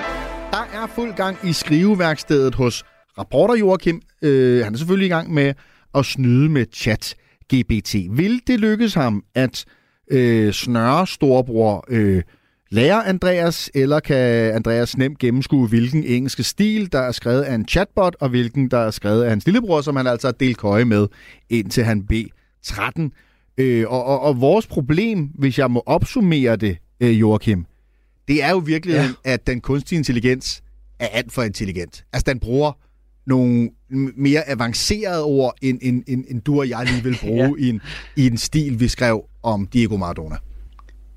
Jamen helt vildt, og jeg synes faktisk, jeg begynder at blive en, en lille bitte smule nervøs for at tabe lige nu, fordi den ikke helt vil gøre det, jeg gerne vil have den til. Nej.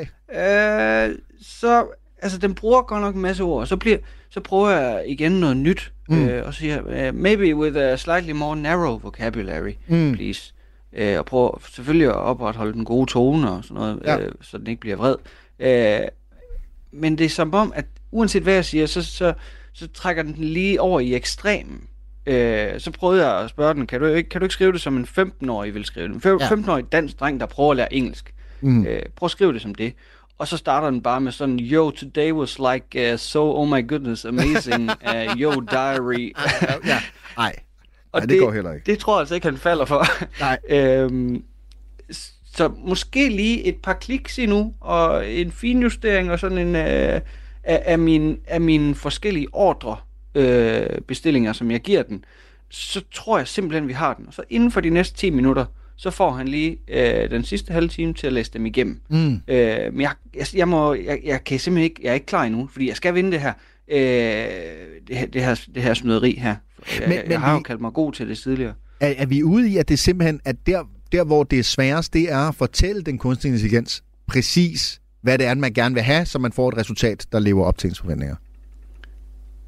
Ja, ja. Fuldstændig lige nok. Og jeg prøvede lige før at sætte hele den stil, jeg har skrevet, ind, og så sagde jeg, okay, try to write it in the same language as this, mm. så at de kommer til at minde så meget som muligt som hinanden. Og det er jo lidt det samme, som hvis en, en uh, klassekammerat-stil, man lige er sådan, kan ikke lige få din som inspiration til ja. Min, så kan man jo også... altså, så det er jo også en form for snyd. Det kan godt være, at det er for snyde for meget, men jeg skal altså vinde det. Altså, altså alle knep gælder for mig lige nu.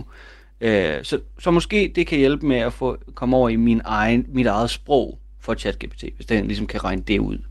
Øh, Fedt. Yeah. Jamen altså, klø på. Øh, vi håber jo øh, i den grad selvfølgelig, at det, øh, det lykkes. Jeg ved ikke, om der er, det, om der er vædet noget med Andreas? Øh, han har lige været over en kanelsnegle til mig. Det kan godt være, det er mig, der bliver nødt til at sende penge for det, hvis jeg, hvis jeg taber. Ja, det vil sige, det manglede jo bare, eftersom han stiller op til vores radioprogram. Men det kan I selvfølgelig bare ja. tage øh, i familien, synes jeg. Det behøver vi andre ikke blande os i. Ja. Det er godt. Det bliver mellem os. Klø på, klø på øh, hedder det, øh, Joakim. Så vender vi tilbage øh, senere og ser, øh, om, om øh, lærer Andreas altså kan, kan gennemskue, øh, hvad der er skrevet af hvem. Du lytter til missionen på Radio fire. Inden at vi fortsætter med dagens mission, så skal vi også lige nå omkring en øh, kongelig fødselar. Det er briternes Kong Charles, der fylder femoghalvfjerds lige præcis i dag. Øh, og selvom øh, at jeg ikke tror, jeg fornærmer nogen, når jeg siger, at han jo er en, hel, en ældre herre, så er han jo samtidig også en, en, hvis ikke ung konge, så i hvert fald en ny konge. Faktisk kun fjorten måneder har han været konge af Storbritannien, og spørgsmålet er jo så, om britterne er begyndt at vende sig til at have en konge i stedet for en, en dronning, og om der er sket noget bemærkelsesværdigt, nogle ændringer på Charles' vagt, Lone Theils. Det kan du gøre os klogere på. Velkommen til. Jeg kan da prøve i hvert fald, og tak. Ja, det, det kan du helt sikkert, Lone. Journalist, øh, selvfølgelig øh, tidligere korrespondent, bosat i, i London. Du følger det britiske kongehus tættere end de fleste. Øh, Lone, ja. Har britterne egentlig vendet sig til at sige, God save the king?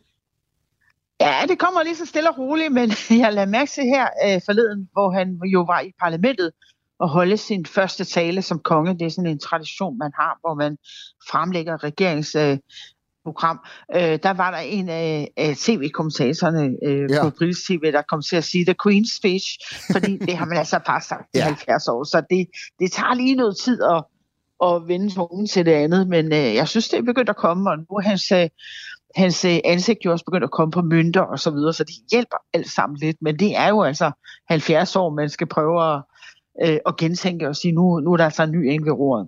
Ja, og men med en vagt, der indtil videre kun har meget øh, fjorten måneder, så er det selvfølgelig klart, at, at det er jo en, en, en dråbe i, i den, øh, den britiske historie.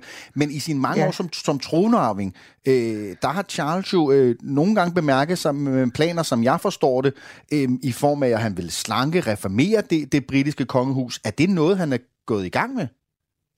Ja, det gjorde han faktisk øh, nærmest så snart han var blevet konge. Han blev sådan... kan man sige, formelt konge, da, da dronning Elisabeth døde, og så var der en, en kroning, mm. øh, som jo foregik i år her i maj.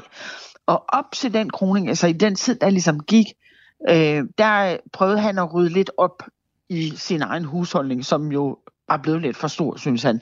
Og øh, det han ligesom, det, det hans kongstanke er, det er ligesom, man skal kun koncentrere og have fokus på øh, dem, som egentlig har jobbet, det vil sige ham selv, som er konge, mm. og så øh, øh, prins William, som nu er prinsen af Wales, og står til at arve hans øh, post, når han ligesom ikke er her længere, øh, og så øh, prins, øh, prins George, som jo er øh, prins Williams mm. ældste søn, og det er ham, der så er tredje led, kan man sige, i arvefølgen.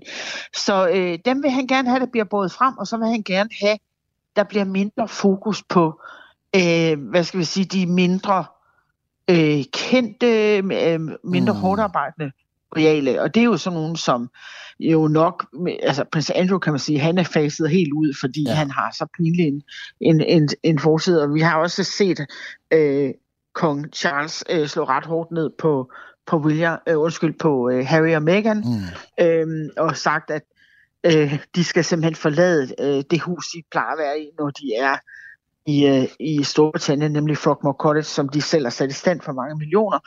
Øh, det har Charles nu bedt dem om at, at tømme, øh, og så skal den bolig nu overgives til Andrew, som så skal opgive sit store hjem. Og, øh, og det er noget af nedgraderingen for stakkels Andrew, som jo har været vant til at have tredive soveværelser.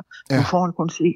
Ja, og ved du hvad, øh, det, det er stadig, hvis du spørger mig, ni for meget, men det er jo en anden historie, øh, Lone. Altså det lyder som om, at, at han, han, han, han slanker øh, kongehuset, fokuserer kongehuset, men ja. også fordi, at så er der ikke så mange, der kan lave rav i den, der kan lave dårlige historier, eller er det bare mig, der tolker? Nej, men jeg tror, det er rigtigt. Altså han vil gerne have meget kontrol med, Øh, og det vil dronningen før ham øvrigt også, vil jeg lige sige, øh, have meget kontrol med, hvordan øh, kongefamilien øh, tegner sig ud af at se, hvad det er, øh, man ligesom fokuserer på, hvem man ser, hvem der får lov til at tale, og hvad de siger. Øh, og, og så det der slankning, det er selvfølgelig også noget at gøre med, at man gerne vil prøve at forsøge at holde sig relevant for undersåtterne, jo nok især britterne. Øhm, og, og hvis der bliver for meget pomp og pragt, og der ligesom står for mange ude på den her balkon øh, på Buckingham Palace, mm. som egentlig ikke har et rigtigt job, men som lever af at være kongelig, øhm, jamen så frygter man lidt, at, at befolkningen siger, ja, skulle vi ikke lige... Og så, så vil øh, kong Charles heller selv have kontrol med det, og sørge for, at det er ham, der træffer beslutningen om, hvor strømlignet øh, kongefamilien skal være, øh, i stedet for, at det ligesom bliver... En, en reaktion på noget, folket ønsker. Lidt en, en øvelse, som minder om den, øh, vores egen dronning har været i gang med, om end det har været med en anden motivation, øh, ja. kunne man måske sige. Øhm, altså, Lone, jeg, jeg synes jo, det britiske monarki i al fascination ofte befinder sig i en konstant sådan, krisetilstand. Øh, men, men oven på prins Andrew-skandalerne, øh, og, øh, og også, du ved, øh, Harrys bog, og han skulle være, så skulle de på Oprah, og så skulle de lave det talkshow, og det talkshow, og det talkshow. Så, så virker det som om, at der det sidste halve års tid har været lidt ro på bagsmækken, eller hvad?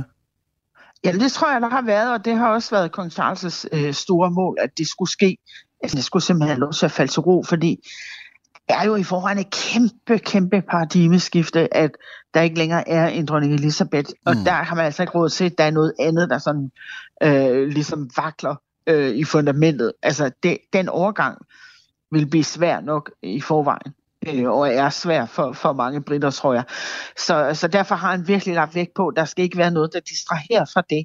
Og han også selv, altså hvis man går tilbage og kigger på det her øh, år, der er gået, så har han jo ikke markeret sig særlig meget. Altså, vi har ikke hørt nogen særlig markante udtalelser fra ham. Vi ved ikke, hvad hans mening er om noget som helst.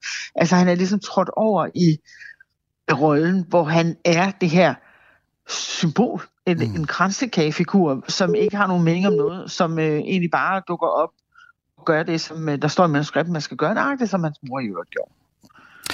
Vi er få dage fra øh, premieren på øh, den sjette sæson af Netflix-serien The Crown. Og, og i den, øh, der er vi jo nået til, øh, hvad mange nok synes er et af de mest spændende kapitler i historien om, om det britiske monarki, nemlig øh, den del, hvor at Diana og, og Charles øh, bliver, bliver skilt selvfølgelig. Dianas liv efter skilsmissen, ikke mindst hendes tragiske død.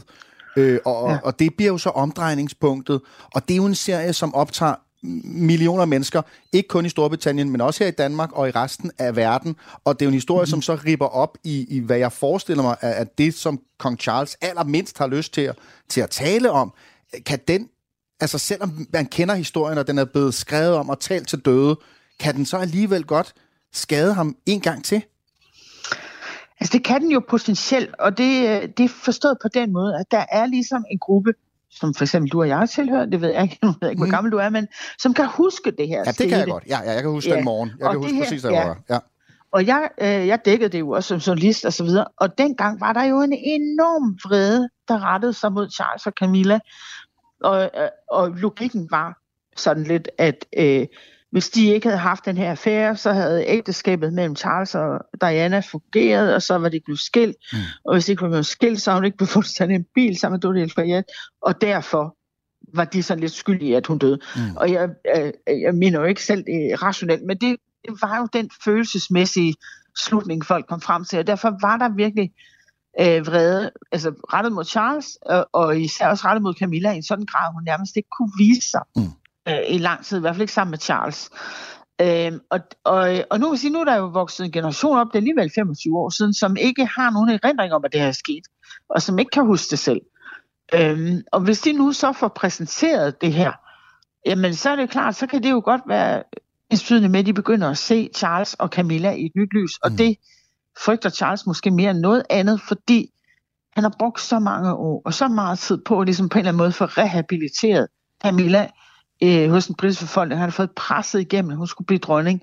Og hvis der var noget, folk de sagde, da Diana døde der, Camilla skal aldrig have lov til ja. at blive dronning. Øhm, så, så man kan sige, altså risikoen for Charles er jo selvfølgelig, at der bliver rippet op i de her følelser. At folk husker det igen, og ligesom, gud ja, det var også sådan, det var. Øhm, og så begynder ligesom at vende sig mod øh, Camilla og, og ham på den konto. Og så plus, at der ligesom kan komme et nyt publikum til, hvis man kan sige det på den måde, ja. til den her historie. Og hvad er egentlig hendes status, altså dronning Camilla? Er hun populær? Nej, jeg tror hverken Charles eller Camilla er sådan populær. Vildt populær. Altså, eller sådan, de er accepteret. Jeg vil ikke sige, de er højt elskede, mm. som dronningen var. Men igen, hun havde altså også halvfjerds år til at, at, at opbygge det. Øhm, jeg tror mange britter, som siger, okay, det er en del af affølgen, nu er det så Charles, der kommer til, men vi glæder os til, det bliver William. Ja. Nu øh, har han så, øh, må vi formode, øh, medmindre at, at øh, lægevidenskaben laver visse mirakler, jo ikke den samme tid til at, at skabe et, et aftryk, et historisk aftryk, som hans mor havde. Øh, han er, som du siger, det var i maj af kroningen, og, og, og ellers så øh, fjorten måneder. Der skal måned. ske noget meget drastisk med naturvidenskab. Der skal ske noget, der noget meget drastisk. Altså, hva, hva, kom, ja. at, at ved Charles' regeringstid, er det lidt, kan vi sige allerede nu, lidt en parentes i, i, i sådan den, den store ja. verdenshistorie? Jeg tror, det bliver en overgangsperiode, og ja. jeg tror, hvis der kommer til at ske noget sådan større historisk med hans tid på, på kronen, så, eller på tronen, så bliver det måske ikke nødvendigvis øh, noget at være stolt af, fordi jeg tror, det der kan ske, det er, at han kommer til at miste nogle lande. Forstået mm. på den måde, der er jo det her, der hedder Commonwealth, ja. Som er en del af øh, tidligere britiske kolonier, hvor er nogen, ikke alle, men nogen af dem har jo stadig øh, et kongeligt overhoved, og det har haft øh, dronning Elisabeth i mange år, fordi de elskede og respekterede hende. Mm. Og nu er der mange af de her lande, som begynder at sige, ja, okay, øh, nu er hun her ikke mere, skal vi faktisk have en monark på den anden side af jordkloden? Det er for eksempel Australien, det er for eksempel Jamaica. Mm. Øhm, Og, øh, og det kan godt være, at det ender sådan, at der er nogle lande, der vælger det fra i fremtiden. Så det vil sige, at øh, den britiske krones udbredelse bliver jo så øh, mindre under Charles. Og mm. det kan man sige, det, det er en del af det moderne øh, samfund. Og øh, jeg tror ikke, altså, at det nødvendigvis reflekterer, at han er en dårlig konge eller ej. Men, men jeg tror bare, at det er nok noget, der vil komme til at ske. Jeg tror, det vil være svært for ham at håndtere det. På den anden side, så må vi jo også bare sige, da dronning Elisabeth trådte til som femogtyve-årig, så trådte hun altså til som øh, altså, dronning af et gigantisk mm. imperium. Og det blev jo afviklet sådan relativt fredeligt også mm. i hendes regeringstid. Og det er jo noget af det, som når man taler med historikere, og man spørger, hvad er det egentlig, hun kan være stolt af i sin regeringstid, så siger de faktisk mange af dem, at at kolonierne blev afhændet så fredeligt. Det var faktisk også en del af hendes fortjeneste, at der ikke ligesom kom Konflikt på konflikt, kampe ja. Og så videre. Ikke? Altså, der er selvfølgelig nogle udtalelser af Kenya, en af dem, men, øh, men ellers øh, så foregik det faktisk i god orden. Hvad der bliver øh, hans, øh, Kong Charles' øh, legacy, jamen det finder vi jo først ud af øh, længere nede af vejen, kan man sige. I dag, så, så bliver han så fejret. Der var noget, der var så noget, nogle dårlige historier, som jeg husker, Lone, omkring øh, kroningen med nogle, så ville, der var ikke så mange kunstnere, der gad at optræde. De kunne ikke lige den dag. De prioriterede det ikke ligesom i kalenderen. Æh, bliver han så fejret på behørig vis? Jamen det gør han, men altså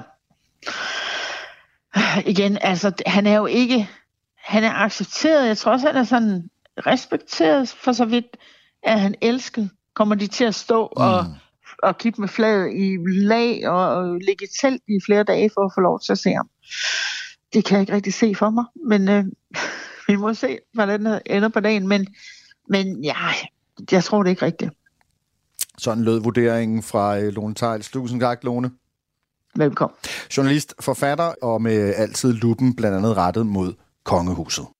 Du har fået til job at synge kor for ABBA. Jamen, jeg var ikke simpelthen ikke klar over, det var sindssygt det egentlig var. Det var jeg jo ikke. Jeg var jo bare ni år og glad i låget. Musik er en hurtig genvej ind bag facaden. Jeg følte jo, at alle de sange var til mig. Ind bag den offentlige person. Jeg kiggede ind i et mørke. Det er jo der, jeg skal hen. Det er jo der, alt trøst er. I Portrætalbum bruger Anders Bøtter musikken til at vise nye sider af sine gæster. Carmen Køllers uh, Axel Byvang, har han en playliste? Jeg ved ikke, hvad jeg skal sige det. Det er så pinligt. Blandt andet Backstreet Boys. Lyt til Portrætalbum i Radio fires app, eller der, hvor du lytter til podcast. Radio fire. Hold kæft, mand. Det turde Ulla Terkelsen ikke, det der. Ikke så forudsigeligt. Om lidt går vi videre med dagens mission, altså snyd og bedrag via kunstig intelligens. Men inden vi når så langt, øh, så kan jeg forstå, øh, Rasmus, at, at der er kommet fire hundrede og syvogtyve nye ord i den danske ordbog. Det kan du tro, der er. Øhm, og temaet for mange af de her ord, det har været sådan hverdagsord. Så det er faktisk ret overraskende ikke så mange spændende ord. Der er sådan noget som festtelt og øh, femtabel, der er simpelthen øh, har fået æren i at komme i ordbogen. Øh, men jeg har simpelthen øh, fundet nogle af de her mere kuriøse ord, som jeg gør det ved quizze dig i. Oha. Og, ja, øh, øh, det kalder og... jo på en øh, fanfare, var jeg lige ved at sige. Et, et underlæg? Et underlæg. Var det sådan noget her? Ja. Yeah. Noget quizunderlæg. Okay, så en quiz i de nye ord. Ja. Yeah. I ordbogen. I ordbogen. Uha. Som øh, er kommet her for nyligt. Øhm, jeg har lavet tre små runder, mm-hmm. og vi, øh, vi starter simpelthen blødt ud med øh, mit yndlingsord, der simpelthen endelig er kommet i ordbogen. Nå. Det er øh, kukuk. Kukuk? Kukuk. Altså, man er skør? Er det det, er det, er det, det du tror, det er? Det, det tror jeg. Sådan! Så har jeg lige... Øh, det er rigtigt. Yes, sådan lille så en der. der. Så kommer der et... Øh, oho. O-H-O. Oho. Hvad skal det betyde, tror du? Oho. Oho. Oho. Er noget går op for en? Ja, jeg ved, jeg ved det ikke. Der står, bruges for at udtrykke overraskelse eller en pludselig erkendelse. Oho. Ej, det, jeg, det tager, jeg tager det altså kan, en correct bosser okay, på den der. Øh, hvad er en pendlercykel? Er det en, når man cykler... Ja. Er det, hvis man cykler hen til en togstation, parkerer den der, og så tager toget ind? Det er det. Det moderne, den moderne cykel. Øhm, og så i en politisk kontekst, t- kontekst skal du tænke på det her ord, kalkunjagt. Kalkunjagt i en politisk kontekst? Ja. Hvad, hvad fanden kunne det, det være? være? At jagte kalkuner. At jagte kalkuner. Er det noget med... Kunne det være noget med... Jeg aner det. Jeg ved det faktisk ikke. Så jeg gætter Nej. på, at hvis man går efter nogen, der lige er startet i Folketinget. Det er altså det var en... ikke helt rigtigt. Nej. Det er, at øh, den beskrivelsen hedder, at bringe en person, typisk en politisk modstander, i miskredit. For eksempel ved at sætte spørgsmålstegn ved vedkommendes motiver. Kalkunjagt. Kalkunjagt. At jagte kalkuner. Så lader vi det. Runde to. Vi vender den om. Jeg giver dig nogle beskrivelser, og så skal du gætte på, hvad ordet er. Okay, for det er ny, de nye ord. Så beskrivelsen hedder, at bruge unødig lang tid på noget, ofte til ingen nytte. Overspringshandling? Nej, Nej. Men du er, jeg ved ikke, om du er der helt sådan... Øh, jeg synes, det er grineren, det her. Det er at sovse rundt. Sovse rundt? At sovse rundt. Jeg får en... Ja, det er dejligt, jo. Det er et dejligt ja. udtryk, ja. Så du sovser rundt i det. Ja, ja. Ja. Og et nyt udtryk, jeg synes, det er også meget interessant for at lige uh, se, hvor up-to-date du er. Ja, lad mig høre. En person fra Hvide Rusland. Nå, en uh, belarusser. Lige præcis. Åh oh, ja, ja, så er jeg tilbage. Øhm, og så øhm, et tip til, hvordan et hverdagsproblem kan løses eller håndteres på en nem, effektiv og ofte uventet måde. Lifehack. Lige præcis. Du har hey. den, du har den. Jeg har en runde tre. Lad os køre. Yes, og det er... Øhm, Jeg har faktisk kigget i en anden øh, ordbog, nemlig slangordbogen, og lige tjekket, hvilke nye slangs, der er kommet. Oh god. Ja, ja det bliver lidt sværere måske. Ja, altså, ja. Jeg var også lidt på dybt vand, men vi starter med Jernkirken. Jernkirken? Er det et fængsel? Nej. Jernkirken? Jeg synes, det er fantastisk. Det ja. er, øh, det er fitteren.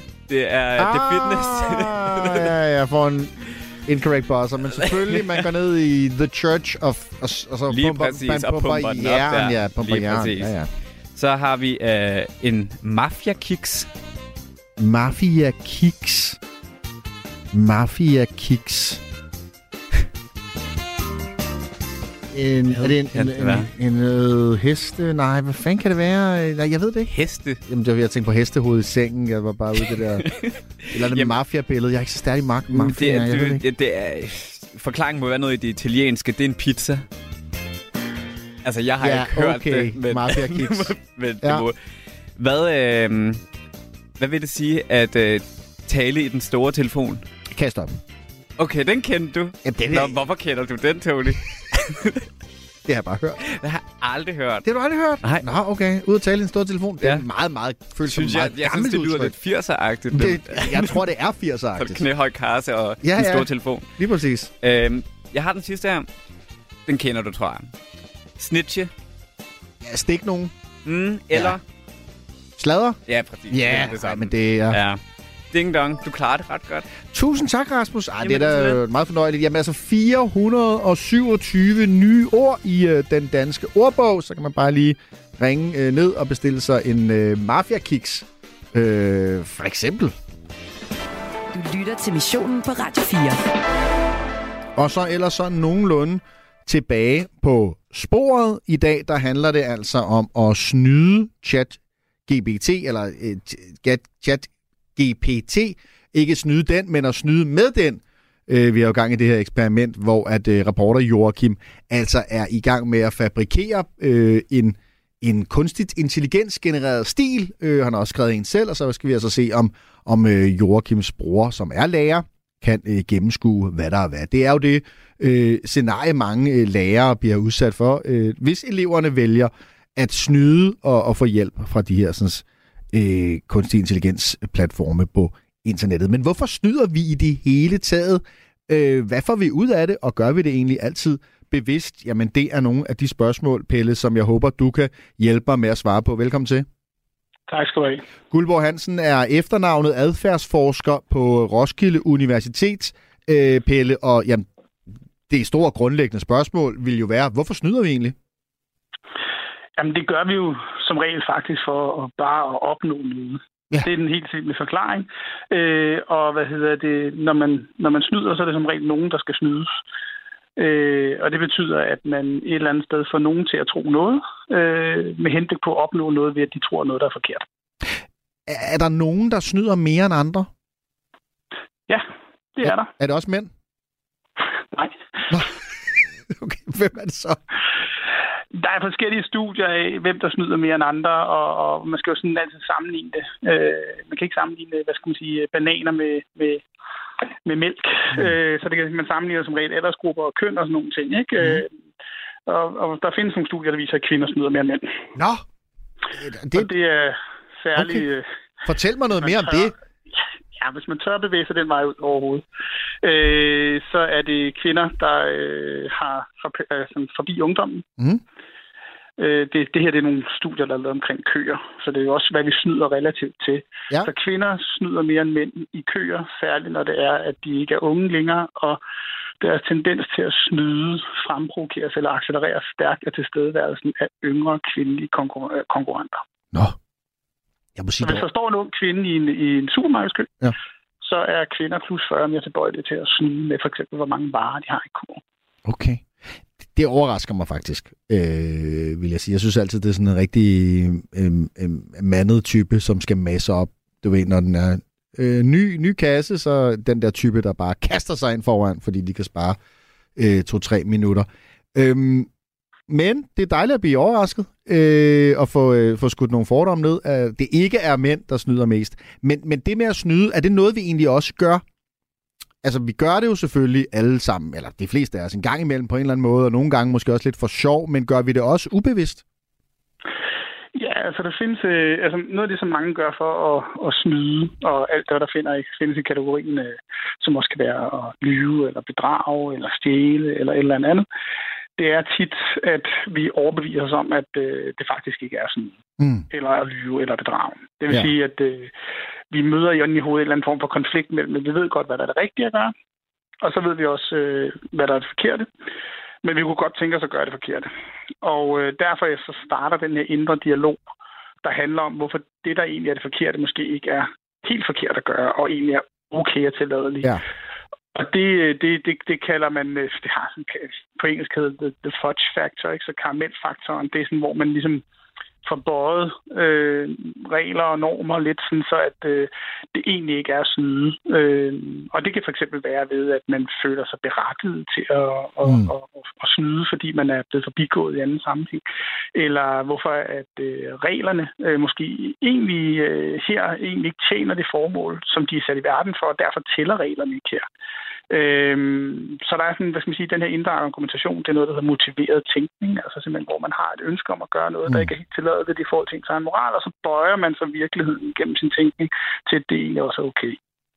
Og der vil jeg sige, det, det kan jeg i hvert fald godt genkende øh, på nogle måder, at man kan ligesom tage en beslutning, og så, jeg ved ikke om det er snyde, og, og ligesom egentlig have taget en beslu- altså besluttet sig for noget, og så, og så argumentere, men det er vel den samme mekanisme i hvert fald med, at man så begynder at argumentere for det modsatte. Øh, jeg behøver ikke, jeg kan bare gøre det i morgen, eller jeg snyder lige, jeg gør det lige lidt nemmere for mig selv, selvom jeg burde have, have gjort det på den, på den ordentlige måde. Det er vel, det er vel sådan den dynamik, eller hvad, Pelle? Ja, altså det er det, det, det, der skal man sige, man kan sige, det er der, hvor vi har også har hvideløgne. Mm. Det er der, hvor vi, vi, vi forbeviser os selv om, at det, det er okay.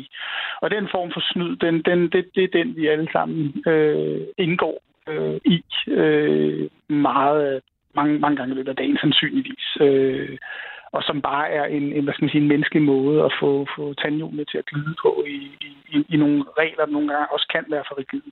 Og når du så siger, at det, det, det sker mange gange hver dag, øh, kan man så også deraf konkludere, at et vist niveau af snyd er acceptabelt, eller hvad? Ja, altså, altså, vi holder jo, ja men altså, vi holder jo hinanden på plads, ikke? Øh, og øh, det vil sige, at... Øh, øh, det varierer alt efter, hvad vi, vi, vi har at gøre med, ikke? Altså, øh, så, så der er nogle situationer, hvor det er mere okay at snyde, og så er der nogle, hvor det ikke er okay at snyde. Mm. Øh, altså, man kan sige sådan, det kan være okay at, at, at, at, at sidde og at snyde, hvis man øh, hygger sig med sine store børn og spiller matador. Hvorimod, at øh, hvis man, det er også noget at gøre med, hvad, man, hvad, hvad folk de tænker, hvorfor man snyder. Hvis man snyder mm. lidt for at være sjov, spillet snyder er jo der, hvor man snyder for sjov, mm. så er det, så er det tilladeligt. Hvis det er, at man, man, man snyder, men hvor meningen er, at ingen må opdage det, og man for eksempel snyder nogle børn øh, for deres slik eller et eller andet, så kan det godt være, at ens øh, ægtefæller eller et eller andet står og, og, og kigger lidt under på en, og synes, man er, er lidt usympatisk. Øhm, så der er nogle situationer, hvor det sådan er mere tilladeligt at snyde, og hvor vi mere accepterer det, og så er der nogle situationer, hvor det at snyde, det, det slet ikke dur. Mm.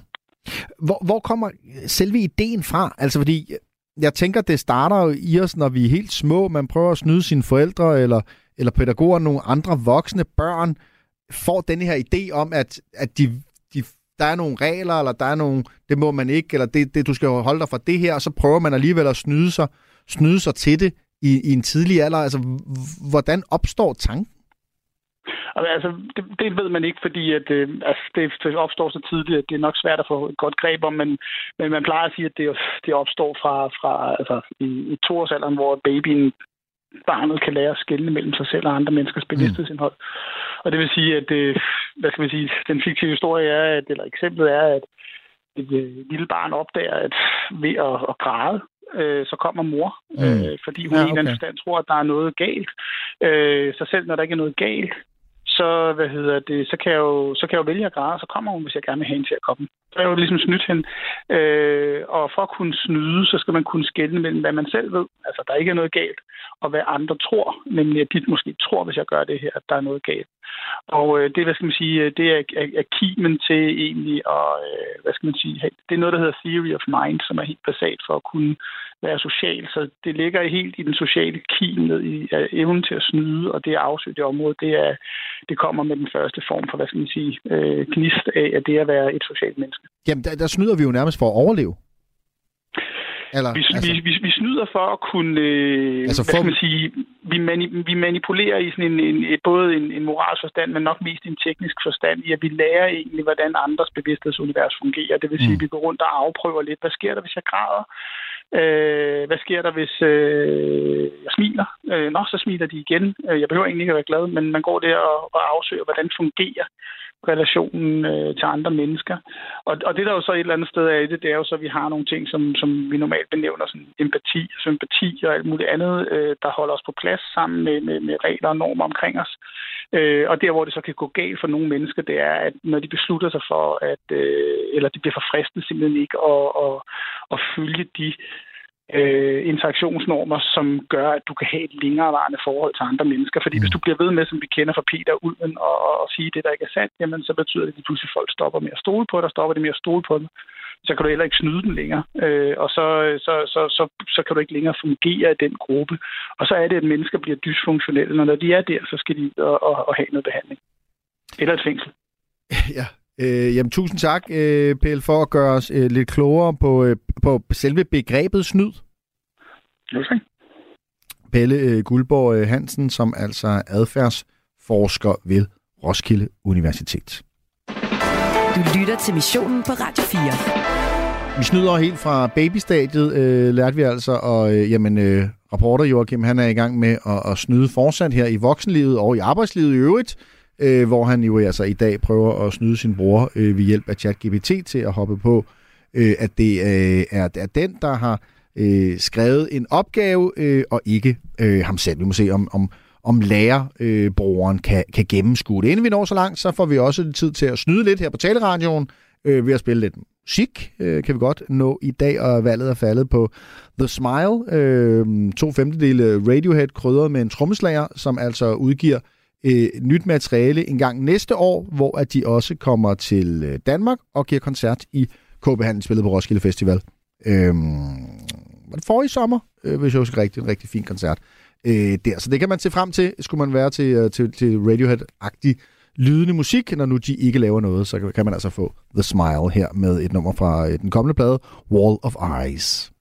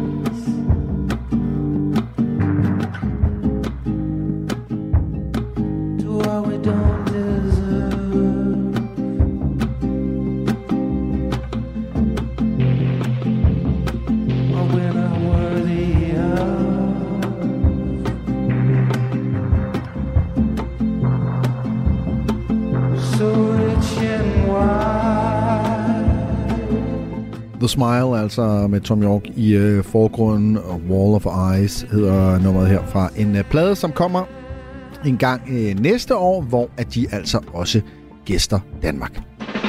Du lytter til Missionen på Radio fire.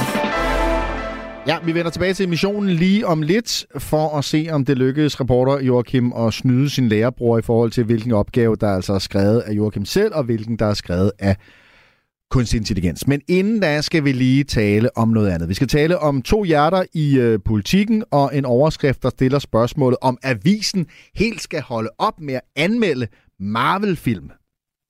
Øh, en ting er selvfølgelig, øh, om, om sådan en film er et stort kunstværk. Det er den ikke ifølge Politiken, hvis den får øh, to hjerter. Men noget andet er så, om den kan tjene en frygtelig masse penge til Disney, som jo ejer Marvel.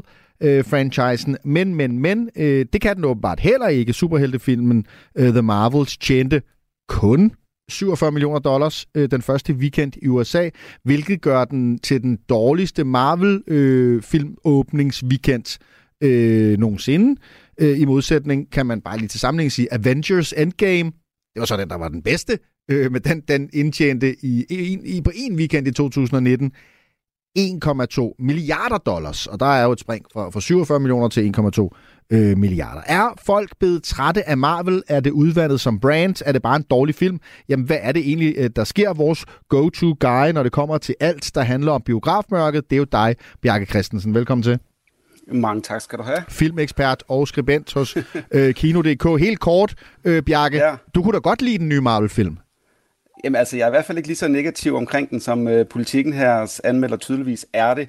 Jeg synes ikke, det er et mesterværk på nogen måde, men jeg, jeg, det er sådan lidt en, en, en hverken mere eller mindre, og det øh, kan sådan set også være, være helt okay, i hvert fald i, i min verden. Jeg synes, der er flere fine ting i den. Altså, jeg kan egentlig godt lide Brie Larson som Captain Marvel, og så synes jeg, det er et scoop med Iman øh, Vellani som, øh, som missus Marvel, eller Kamala Khan, som hun også kaldes. Altså, hun er virkelig charmerende. Og så har den en, en spilletid på en time og femogfyrre minutter. Den kender sin besøgstid.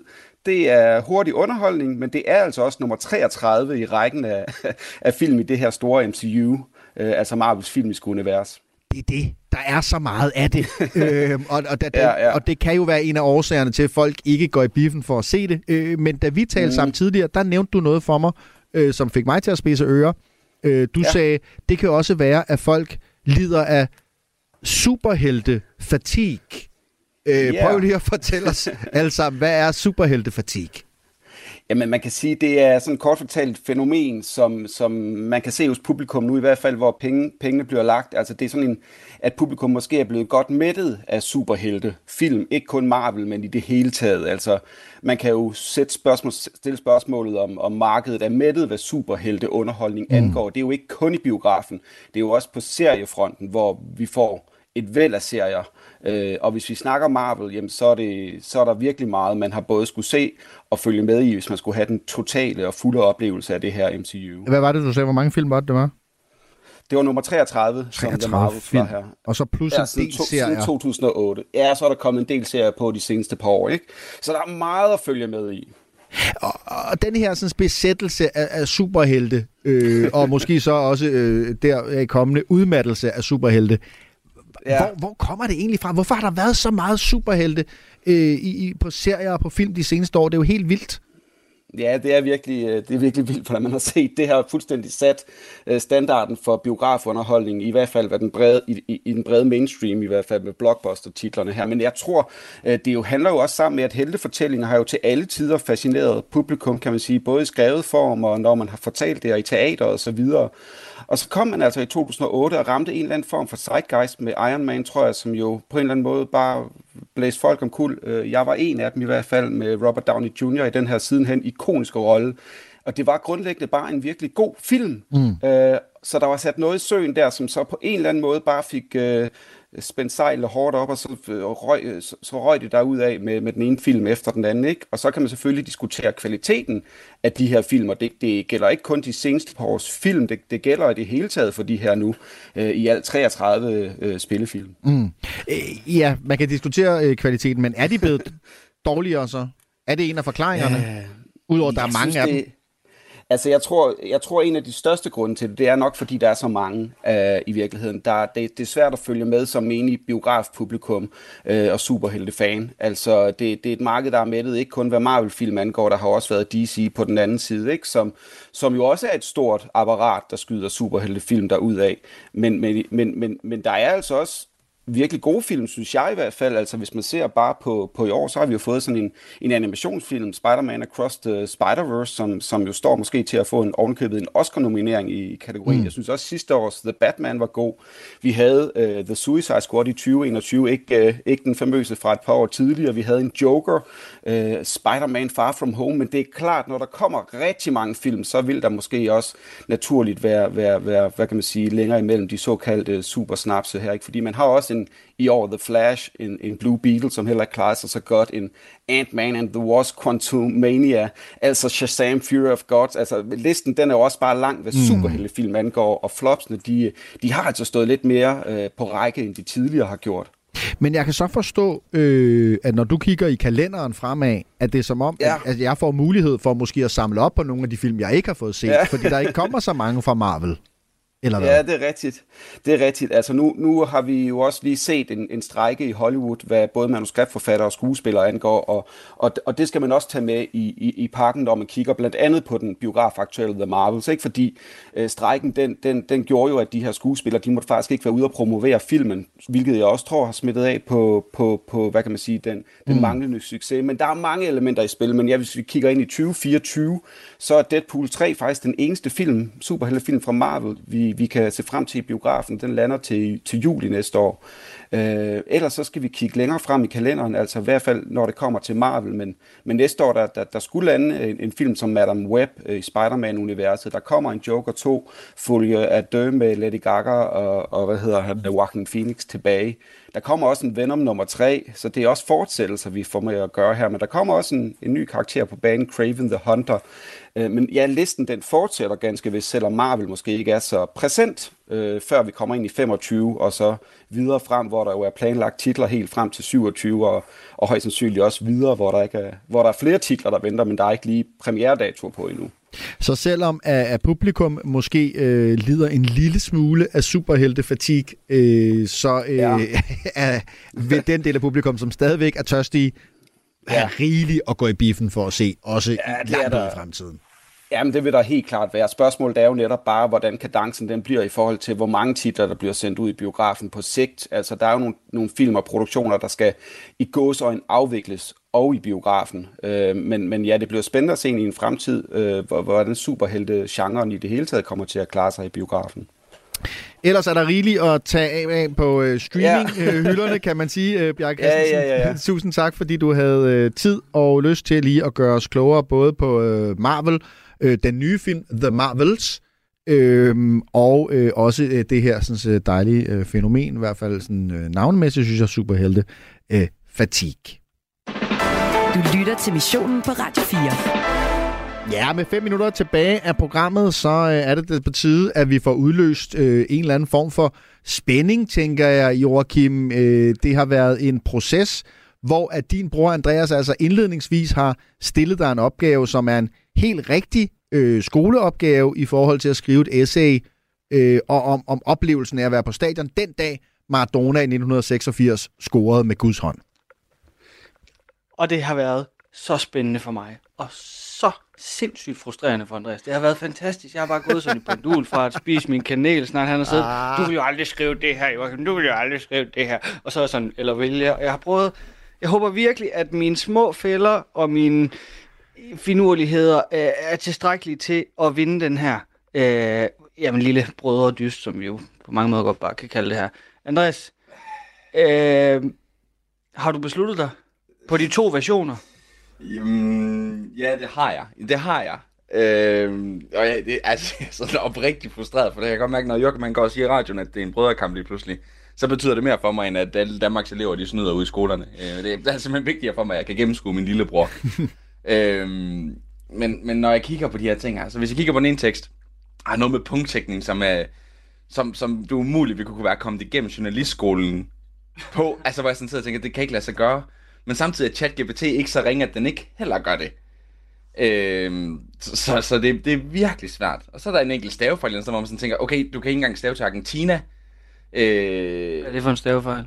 Ja, du har byttet E'et ud med A. Altså, så, Argentina. Argentine, eller Argentina. Argentina. Ja. Argentine, men du skal ikke beskrive dem. Ej, men det, det, er, det er så svært, og det er på begge ja. tekster. Og så kommer der sådan et ord ind som bonkers, som jeg kun ved, du vil sige. Men så kan man sige, skriv lige sådan noget dårlig slang. Jeg kan, ikke, jeg kan simpelthen ikke gennemskue det. Men jeg siger, på grund af... oh, du... Sig det nu bare. Det er, den her, det er den her, der er ChatGPT. Det er den her, hvor du skriver bonkers i, og det er den her, hvor du slutter af med at skrive yours truly, Joakim. For det gør man ikke i en dagbog. Og man slutter af med punktum, når man skriver till next time. Oh, du... Men okay, hvad er det for en? Altså, det, det er den første, du læste der? Det er den første, jeg læser, der er din. Ja, nej, nej, der er ChatGPT's. Hvad beslutter du for? Det, den, jeg, den her, det er ChatGPT. Den første, jeg læser, er ChatGPT's, og den anden, det er din. Pis! Yes! Nej! Yes! Yes! Yes! Nej. Yes! Du har så mange gange sagt, at den, den anden var ChatGPT. Yes! Yes! Yes! Ikke bare beslutte dig her til sidst, at du vil ændre det. Kæft, det er fedt. Okay, oh. så altså, hvad, hvad vurderer du det på? Jo, altså, altså øh... hvad, hvad er der med min egen stil? Er den ikke god nok? Eller? Jo, jo, jo. Altså, du, men du sætter dansk komma. Du sætter for mange kommaer. Øh... Og så øh, ChatGPT bruger det, der hedder Oxford-komma, og det gennemskuer jeg ret hurtigt. Men det troede jeg faktisk godt, du kunne finde ud af. Så det er jo så kan det, det, sige, kunne jeg. Om, det, om det er ChatGPT eller dig. Øhm, og så, altså, så, ja. Ja, åh, det, det, det sætter sig lige i kroppen, det der. Det skal jeg bede mere om. Jamen, du skal vi ikke have mere taletid. til...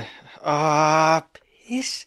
Jeg har ellers fået den til at skrive i både som sådan... Altså, jeg har jo givet den min egen stil mm. som inspiration til sproget, og, og også prøvet at lægge sådan nogle små... Lille, jeg har reddet Danmarks Ungdom! Ja. Simpelthen. Det har han. Ej, hvor er det? Jo. Men Joakim, hvad betyder det, altså udover at der selvfølgelig på en eller anden form for familiefejde-niveau var en situation, hvor Andreas gennemskudede dig, men han var jo rigtig meget i tvivl, så snød vi med ChatGPT. Det lykkedes os ikke at snyde, men vi snød vel alligevel, eller kan vi, kan vi, kan du mærke, hvordan jeg prøver at krabbe os hen til, om vi kan ja, spille, vi ja. gjorde det, altså, eller, eller om det er... Altså, ti gange har han sagt for, forkerte ting. ti gange har han sagt forkerte ting i løbet okay. af den sidste halve time. Så på den måde har jeg jo prøvet, altså, snydt ham flere, altså ti gange. Det er jo kun her til sidst, at jeg ikke snød ham, men de ti andre gange kan man jo godt sige, at vi har snydt ham. Okay, så vi kan tage sådan en, ja. en, en Vi gjorde det! Yes. Den lille, vi gjorde det, ikke den helt maxi-store. Men alligevel, altså, øh, bare lige her kort til sidst, øh, Joakim, øh, hvad overraskede dig ved brugen af, af ChatGPT? Jeg synes, jeg skulle igennem øh, for mange skridt til at få den til at fatte mine specifikke tanker om, hvordan jeg gerne vil have teksten og stilen til at være.